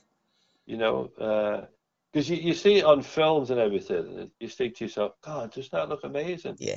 You know, Yeah. crowded beaches and everything. But it was it was a real eye opener because remember we we were sitting at this hotel uh, in this uh, restaurant outside, and we were having some uh, food, and you've got these starving kids who are looking at you. Yeah. Yeah, you know, wanting you to throw them a chip or something. Yeah. You know, and. Uh, you just think to yourself, gosh, you know, it, it's what a state, Mm. you know, and and and you know, they got these kids who are just salivating, Yeah. just watching you eat. It, it, obviously, it puts you off wanting to eat then. Yeah. Uh, but the, the the guys in the restaurant, you know, the waiters and all that, they shoo these, you know, these kids off and all that, but they don't they don't go away for very long. But you know, the the, the whole beach thing, the Rio thing, and everything, it was it was just, you know, it wasn't it wasn't a pristine place as you expected it to be. Yeah. Uh, and uh, so so you yeah it, it it's interesting, Paul. You know, when you see these places, you know, like I said with the uh, Hampden Park, it's you get the impression of something being absolutely fantastic, yeah, and then you get there and it's it's really not, Mm. yeah, and it's it's uh, it's a bit very run down. I mean, I would imagine now it's a bit special because uh, I remember seeing a program not long ago, like the the hotels on the Rio on on the uh, what's the name, uh, by, on the beach, yeah. Coca- Coca- Coca Cabana. Cabana. Yeah. Yeah, they've they've all been updated now, and you know you've got lots of wealthy people who are, are visiting there uh, a lot more, and it's a place to go, you know, for the the uh, the elite. Uh, not just the elite, but you know, I'm, there's lots of other people now who can afford it and are quite happy to go there. Uh, you know, so but so we we'd had that day now in in in Rio, and we it started to rain. But the thing is, when it rains over there, yeah, it just doesn't rain. It it, it comes down. it comes down. The whole place goes black Yeah. you know it goes goes dark and everything. But but so we're sitting now in the airport and we're we're on the first level. Yeah. And this rain is coming down and you can see the the the the, the lightning striking the ground. It, it's unbelievable. Mm. Yeah. And so we've had to wait now something like about three hours, yeah, before we can get the flight back. Mm. Yeah, so it, it wasn't put off because they know that these things come in and then they go in Brazil. So so we, we had to wait about three hours uh, before we could get on. But so we're sitting there on the first level, and you know this water is just relentless, and eventually it starts coming in the windows and everything on the first level, and it's running down the stairs. Yeah. So water now is actually running down the concrete stairs from the first floor. So it's, it's just one of those amazing happenings. You know, you think to yourself, is this real? Is this real? Eventually, we get on the plane. Uh, uh, the the, uh, the storm's over. Yeah, sky is cleared a little bit. So we jumped on this plane. And the, one of the things I used to hate about flying, and well, it was anything with traveling, was that I used to hate people who smoked. Yeah. You know, it just I couldn't I couldn't I couldn't suffer that. You know, so we're all we all get on the plane and we're all put in separate seats. You know, we're not sitting with one another. And I remember being sitting in between two blokes, both of them smoked. Yeah. But so we've got this flight back now, and we're actually following the storm. Yeah. We're following it. So the plane, you can imagine it, it's going all over the place. I've got two guys who were smoking, yeah, both sides, and I'm feeling so sick. And I just want to get off. I just want to get off. I really do. You know, so we eventually get back, and crikey, was I so relieved to get some fresh air. But you know, it was it was uh, it was an event. That was an event, yeah. You know, to sort of just going up to Rio. But I was glad I saw it. Yeah. It's you know to go all the way, to go all the way to Brazil and and not go up to Rio, Mm. yeah, would have been uh, you know sort of a big miss. Yeah, it's Uh, one of them things that you've you've got to do. Yeah, you? While you're there, up you've got to the go sh- and up see the the Up, up the and Yeah. up the Sugarloaf. And Yeah. as I say, you know, that was where we met the, the famous or the infamous Mr. Biggs. Yeah, Yeah. Uh, you know, when he was doing his rounds on the first level, having photographs with people, and then uh, making money when they came back down with uh, photographs on a cup or a plate or a, a picture. So that was how, his ma- how he made his money. It's incredible, yeah, isn't it? it's, uh, yeah. Robbing It is. trains to uh, having your Yes. fa- having your face on plates in Brazil. Oh dear! But you enjoyed your time there, Dennis. It was good experience, Oh, wasn't it it? was great. Football No, has fabulous. taken you all around the world, and Yes. you've coached in in Asia as well. I want to talk to you about that in um, in in uh, podcasts to come. Was it Thailand that you was um, coaching in? No, uh, if you, I actually went, yeah, to Ramallah, Right. Okay. Where's that? right. Well, it's what's the name? It's Palestine. Oh, right. That's yeah. Yeah. Palestine. Yeah. yeah. Again, you know, it's a interesting place. Yeah, very interested. Yeah. Well, we're going to So be talking can keep that about coaching in Palestine. I don't know why I'd got uh, Thailand down. Anywhere else that you coached uh, abroad? I went to South Africa. Yep. Okay. So we've got South Africa. Just making notes. South Africa, yeah. Uh, but I went to plenty of places. Yeah. You know, I I was I, in those in my early days of being at Coventry. Yeah. Yeah. I sort of hit the jackpot. Yeah, for travelling Yeah. as a young person. I Yeah. really did. Yeah, and uh, it, it was it was a great experience. Yeah. Sort of someone else paying for you, Paul. Yeah. Yeah. To, It's always the best way, Dennis. It is. No, it's great. No, it's great, and it was because it was obviously in America where, you know, I, I start I, I started my really big collection of music Right. because music over there was so plentiful, Yeah. so cheap, and I was talking to Jonny about this the other day. I said I don't know how I got it back. I don't know where I don't know where to put all these records. Yeah Yeah. and all these LPs, but they were in my suitcase. I never paid any extra tax or anything, right? But I was I was collecting these as we went around, yeah, and I I obviously must have bought another suitcase. So was you in. coaching in America then as well? No, no, no. I was playing. Right. Okay. I was an 18 year old. Yeah. Right. Okay. No, I had some great trips with Coventry City. Yeah, uh, but but that was where I I'd taken a list, you know, sort of the length of my arm, Yeah. of uh, of soul music I wanted to buy. And I, I used used to, everywhere we used to go, I used to go looking for the record stores. Yeah, and I remember in Dallas going into this one in Dallas, and it was just it was it was heaven. Yeah, you just- landed into this this fantastic sort of record shop, and it just goes on forever.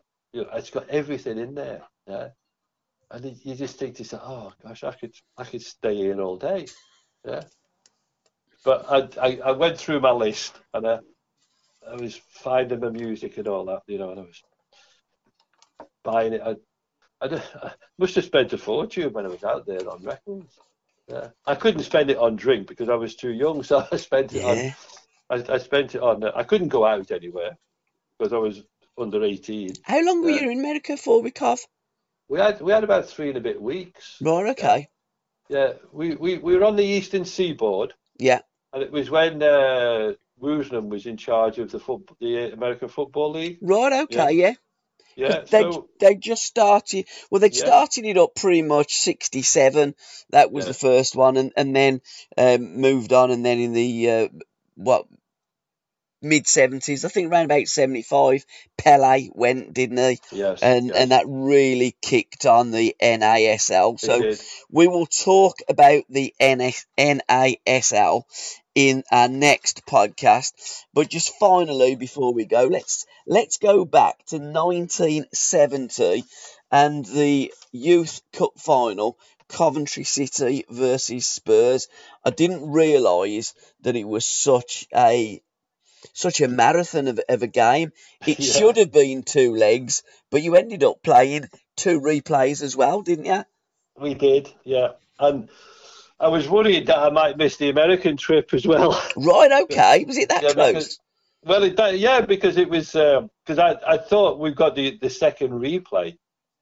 Uh, If we'd have drawn again, I thought we'd have to, you know, sort of uh, play another game.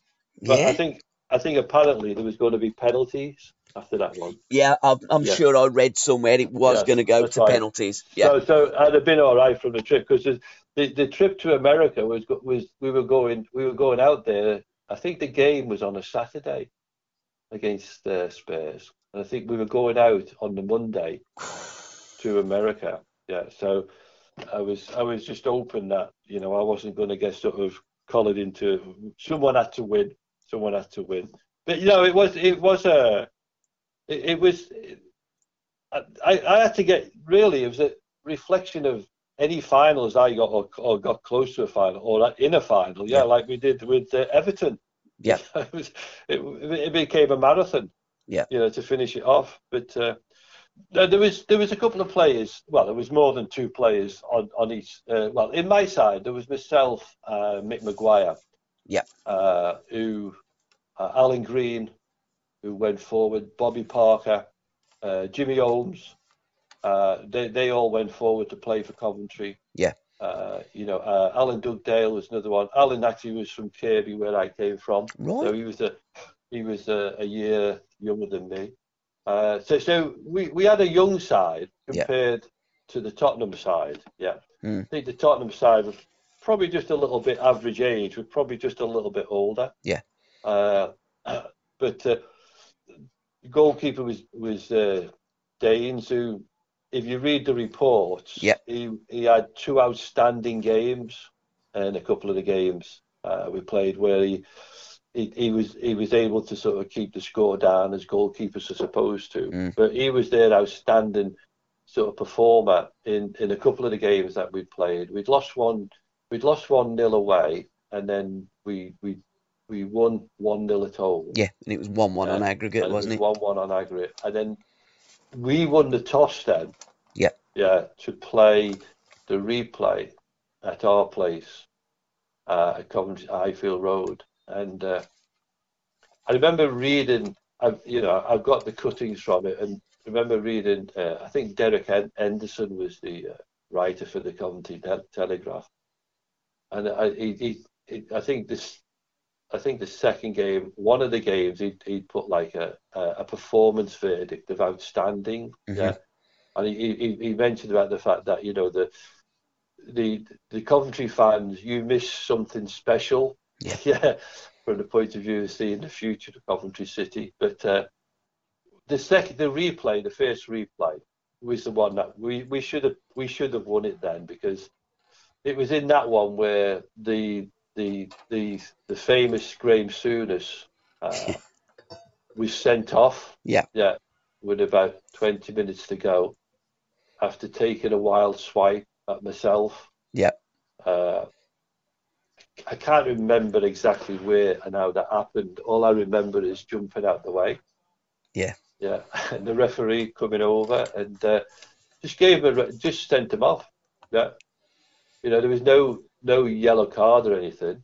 Just said off you go. Yeah, because he obviously saw a deliberate intent to injure. Yeah, Souness, Uh, Souness has never changed his game. no, no, no, absolutely, no, absolutely. But for, from all I, for, from what I remember as well, I think that was the only time you know, like Graham was ever sent off in England. Right, okay, Yeah, if you check the records, and I'm sure I'm right on this, right. Graham was suspended a lot. Yeah. For yellow cards. Yeah. But he was never sent off playing in England. Right, okay. I'll have to have a look at that. I've checked that one out. I'm, Yeah. I'm, I'm, I'm certain of that one. Yeah, because that's what I tell people anyway. Right, okay. I tell, I tell people as soon as the only time he ever got sent off was when, when he tried to kick me into the stands. Yeah, I- I said- but we we were we, so when he went off, we we took the lead and went two one up. Yeah. And you know when you play a game, I've always said this about ten men. yeah. When a Mm, team goes down to ten men, they start playing like twelve. yeah. Yeah. And so what we have to do with 11, we have to start playing like 12 as well, as if we've got the extra man. Yeah. But what sometimes Mm. happens is that you, you tend to find that the 10 men actually start putting a lot more effort into their Yeah. performance. Yeah. Because they know they have to. Yep. Whereas the, the 11 now think that they've got a ch- they've got a better chance because they've got one more man over. Plus the fact is it's their probably their best player who's gone off the pitch. Mm. You know, so we missed our opportunity really to be to to have become the first Coventry City team, youth team, to have won the, the Youth Cup. Yeah. Yeah. Uh, so we then had to go and play then on I think it was a Saturday then we had to go and play at Tottenham and we lost one 0 again. So every game was really close, Mm, you know. But but but as I say, if you look at the reports, uh, Barry Daines, the goalkeeper, he made some outstanding saves, yeah, uh, which really kept them in the game, especially when they went down to ten men. Uh, so it, you know it, it it was disappointing to have lost that, but then I really had something a bit special to look forward to. Steve Perryman played in that game as well, and He Mick did, Flanagan, yeah, didn't they? Yeah. Yeah. I was, it's quite interesting actually because you know there's a lot of there's a lot of people you know say about myself that you know I was unfortunate not to have, have got an England cap, Yeah, absolutely. But I also put Steve Perryman in the same box as me. Steve got one in 1982. Yeah, but Mm. but it, to be honest, that one doesn't count. No, that's what Steve says about it. Yeah. It, no, it, it was it was an it was, they played against Australia. Yeah. I think they, I think uh, Nigel Spink went on that trip. Yeah. Spinksy got a cap as well, and there's quite a few others got. it. I think John Gregory might Right. have even been on that trip. Oh, okay. No, I went to Australia with an England touring party the year before I went to America. Yeah. Yeah, but I didn't get we didn't get caps Mm. because it wasn't Australian football now was just starting. Yep. Yeah. So actually, when they formed a proper league and they got going and they got association with you know FIFA and everything, Mm. that's why Steve and Nigel and all that and all those who went on that trip, they actually got a cap because it Yeah. was a proper international game. Yep. But but I, I I you know I I look at Steve and think to myself, I just don't know why he didn't get an England cap. Mm. Yeah. You know, and, and, and I'm sure he feels like me really, is that, you know, well, there must have been a lot of good players around at the time. Yeah. Who who just kept us out. And you can only have so many midfield players or so many defenders in the squad. So you know we missed out on that because obviously the manager at the time yeah fancied someone else. Uh, but but yeah, it was uh, it was he, he, Steve was the he was the captain like I was the captain in our team. Yeah. Yeah. So we would then have a, quite a few games then going forward. You know, playing Spurs and uh, you know and and so we, we would come up against each other quite a lot. You know, throughout the years, and he, he never changed. Yeah, he never changed. You know, he was a tough tackler. Yeah. You know, plenty full full of energy. Mm. Good footballer, good passer. You know, uh, lots of energy in midfield, making things happen uh, for the other players really with the, his tenacity and everything. Basounis didn't stay there. Yeah. He no, he, no, yeah. he went up to Middlesbrough. You know, he he didn't see a way forward for himself Mhm. at Tottenham. Uh, so he must have just felt that. Well, look, I want to be in the first team. I don't want to be hanging around for another season. So he, he went and made his name really up at uh, playing for for Middlesbrough. And then moving on, of, of course, to Liverpool. There was a great Yeah. podcast that Stephen and, uh, and and Graham did, and talking about those youth days, and it was absolutely fascinating. And what I got from that that all Souness wanted to do was play, and he wanted to get in the first team. He'd be banging on Bill Nick's door. I want to play. I want to Yeah. play. And I think at the end of the day, he got the move up to uh, to Borough, and um, his his career kicked on, and one of the great midfield players that these shores have uh, have seen. David Icke played in goal for you that day. Well, Oh, those oh. games, didn't he? What was He did. like still like? There's a couple of things actually which are interesting. Obviously, Dave played, and I, I, I Dave and I joined at the same time. Yeah.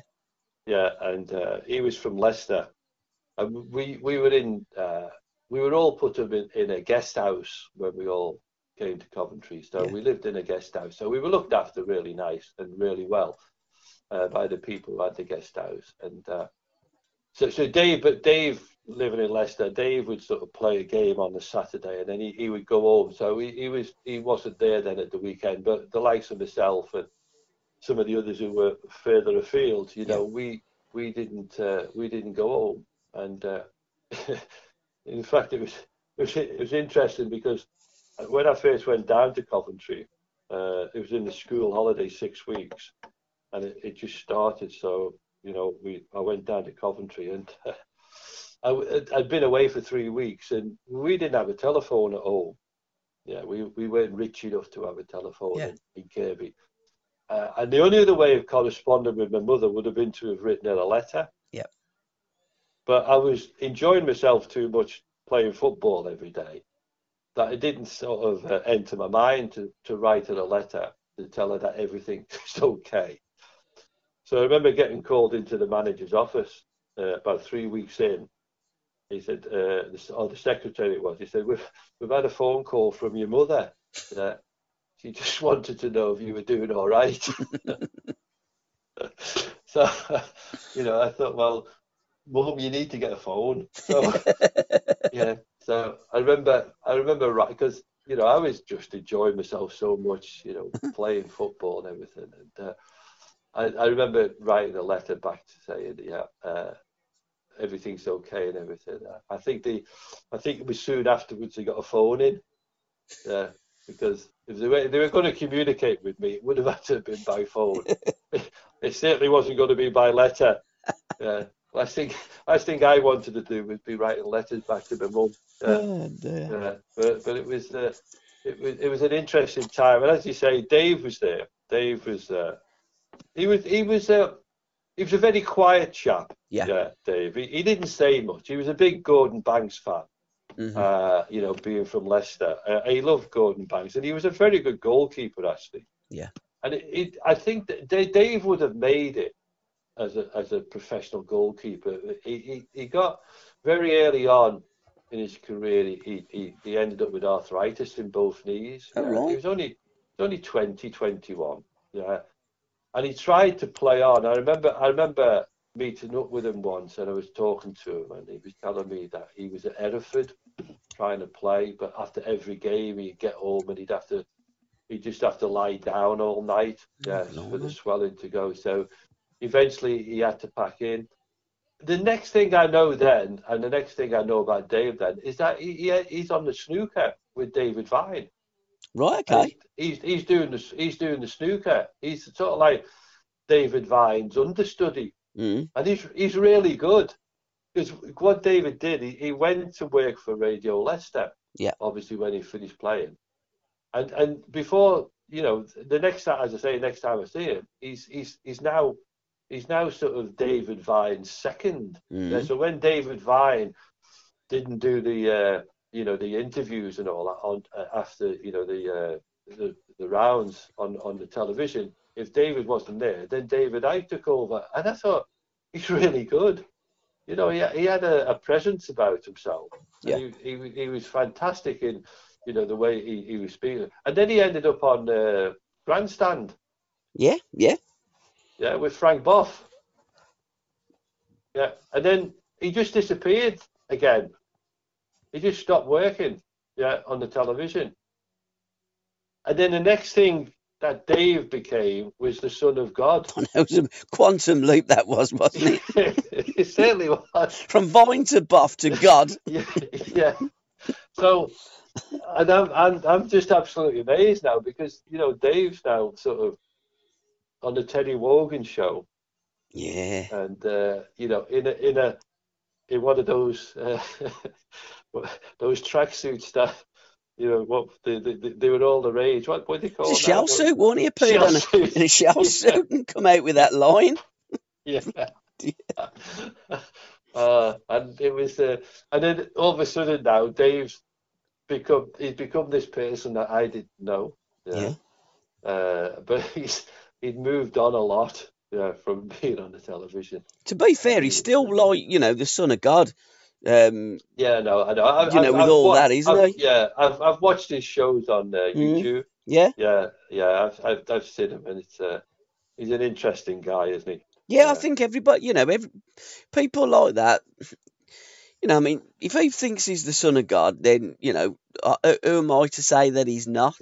You know, with all these reptilians and stuff that Oh, he comes out with, you know, I mean, like who's to say that that there isn't? I mean, we don't know. I mean, people say he, he's a right fruitcake. Well, I, I don't know whether he is, whether he's telling the truth, whether he's being he knows something, he's seen things. You know, you, you actually you don't know. So, no, You- he's you- got a hell of a following, Paul. oh, absolutely. So, I mean, the the, sh- the shows on uh, Yeah. on YouTube at Wembley Stadium. yeah, it's you know, incredible, isn't it? conference. I mean, Yeah. it's unbelievable, and the, and everybody's hanging on every word he says. Yeah, yeah. You know, But you get the, And- the two, don't you? incredible. The ones that hang on Yeah. his other on his every word, and the ones that think he's a complete nutcase. Absolutely. you know, there don't seem to be any middle ground with David Icke. But I'm I'm I'm always of the opinion that you know what I actually don't know, so I'll listen. And um, he's got something to say. Do I believe it? Well, who am I to believe it or not believe it? Because I don't know. But he is a very, very interesting character. Well, he is. He is to listen to, but Yeah. but then you, as you say, you have to make your own judgments then on what he's saying. And Yeah, absolutely. Yeah. It's it's uh, it's difficult to follow him, to be honest. Well, it certainly is. But if you know, we do all have our judgment day. Yes, and then you know when we you know it's our turn of we go up Yeah. there and the pearly gates and the other side is the Icke Meister saying I told you I was right yeah. jump into this pool yes, yeah. You But know. the, the other the other interesting guy that uh, came to the football club when I was an apprentice was uh, Ken Knighton. right did he Can, can you remember him? is, was he the Ken Knighton was he the, the, the fellow that tried to buy United Absolutely. Yeah. Yeah. He was the same person. he was the one that Yeah. done the ball juggling and then went and bought Yeah, yeah, Carlisle yeah. United didn't he Yeah, yeah, yeah. He, he, he was he had two weeks on trial oh right as a young as a young lad. yeah Yeah, at our place, and uh, he was very full of himself then. yeah yeah yeah he was But but I, I remember when he went up to Manchester, you know, to buy it. I remember getting a phone call from a a newspaper asking me, you know, he was at Coventry with you, wasn't he? And I said, he was, but I don't remember anything about him. He was only there two weeks. Yeah. Yeah. But I do, what I do remember, I think, I think Dave Icke actually did a piece about him. This is before Dave had become, obviously, the son of God. Yeah. and, and, and so, you know, he would have been on the television then. But I think Dave actually did a piece about him. Now, I, I you know, there's no way I was going to speak about Ken Knighton, but I, I don't remember. Yeah. I, I do remember he was there for two weeks, but there was nothing, there was no impression you could make on what the guy Yeah. was like. You'd have to spend a year with him Yeah. Uh, to know what he was like. You know, but uh, but yeah, he, so he, he came. You know, I, I, I bumped into him for you know two weeks. Yeah, but he didn't he didn't make it with us. But when you see the guy and what he was doing, I, I felt you know the personality that he was showing when he was at Yeah. Coventry. Yeah. It was it was certainly manifested. Yeah, in that scenario with with Man United. Yeah, and to have the audacity to go on the pitch and flick the ball up and, and do what he did, he must have had a s- well, I won't say he had a screw loose, but he must have. It was a bit fanciful that he would be able to buy a club like Man United. But then again, you know, Man United weren't doing anything great at the time. Hmm. Yeah, so if he'd have got hold of them, then who knows what that club would have turned out to be. Certainly, it might not have turned out to be a club that was run by two Americans who don't care anything about the Man United fans. Absolutely, but he went on and bought Carlisle, and he, um, He did, I, he? don't Yeah. remember him turning them into a Manchester United No. type of club. But you know, there you go. Who would have thought at Coventry City you'd have uh, bumped into God's gift and Son of God? There you go. Dennis, I think we'll leave it there, mate. Till next time. Thank you very much, sir, and thank you all for listening. Cheers, Paul. Cheers, pal. Speak soon. Cheers, Dan. Yeah, mate. Bye bye, mate. Bye bye.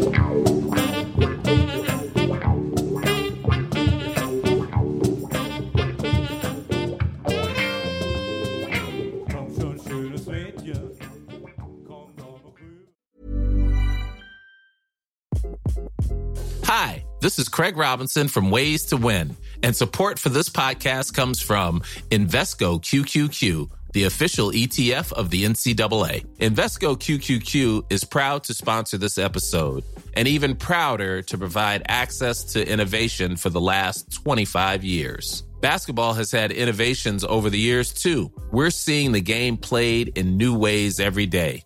Learn more at Invesco.com slash QQQ. Let's rethink possibility. Invesco Distributors, Inc.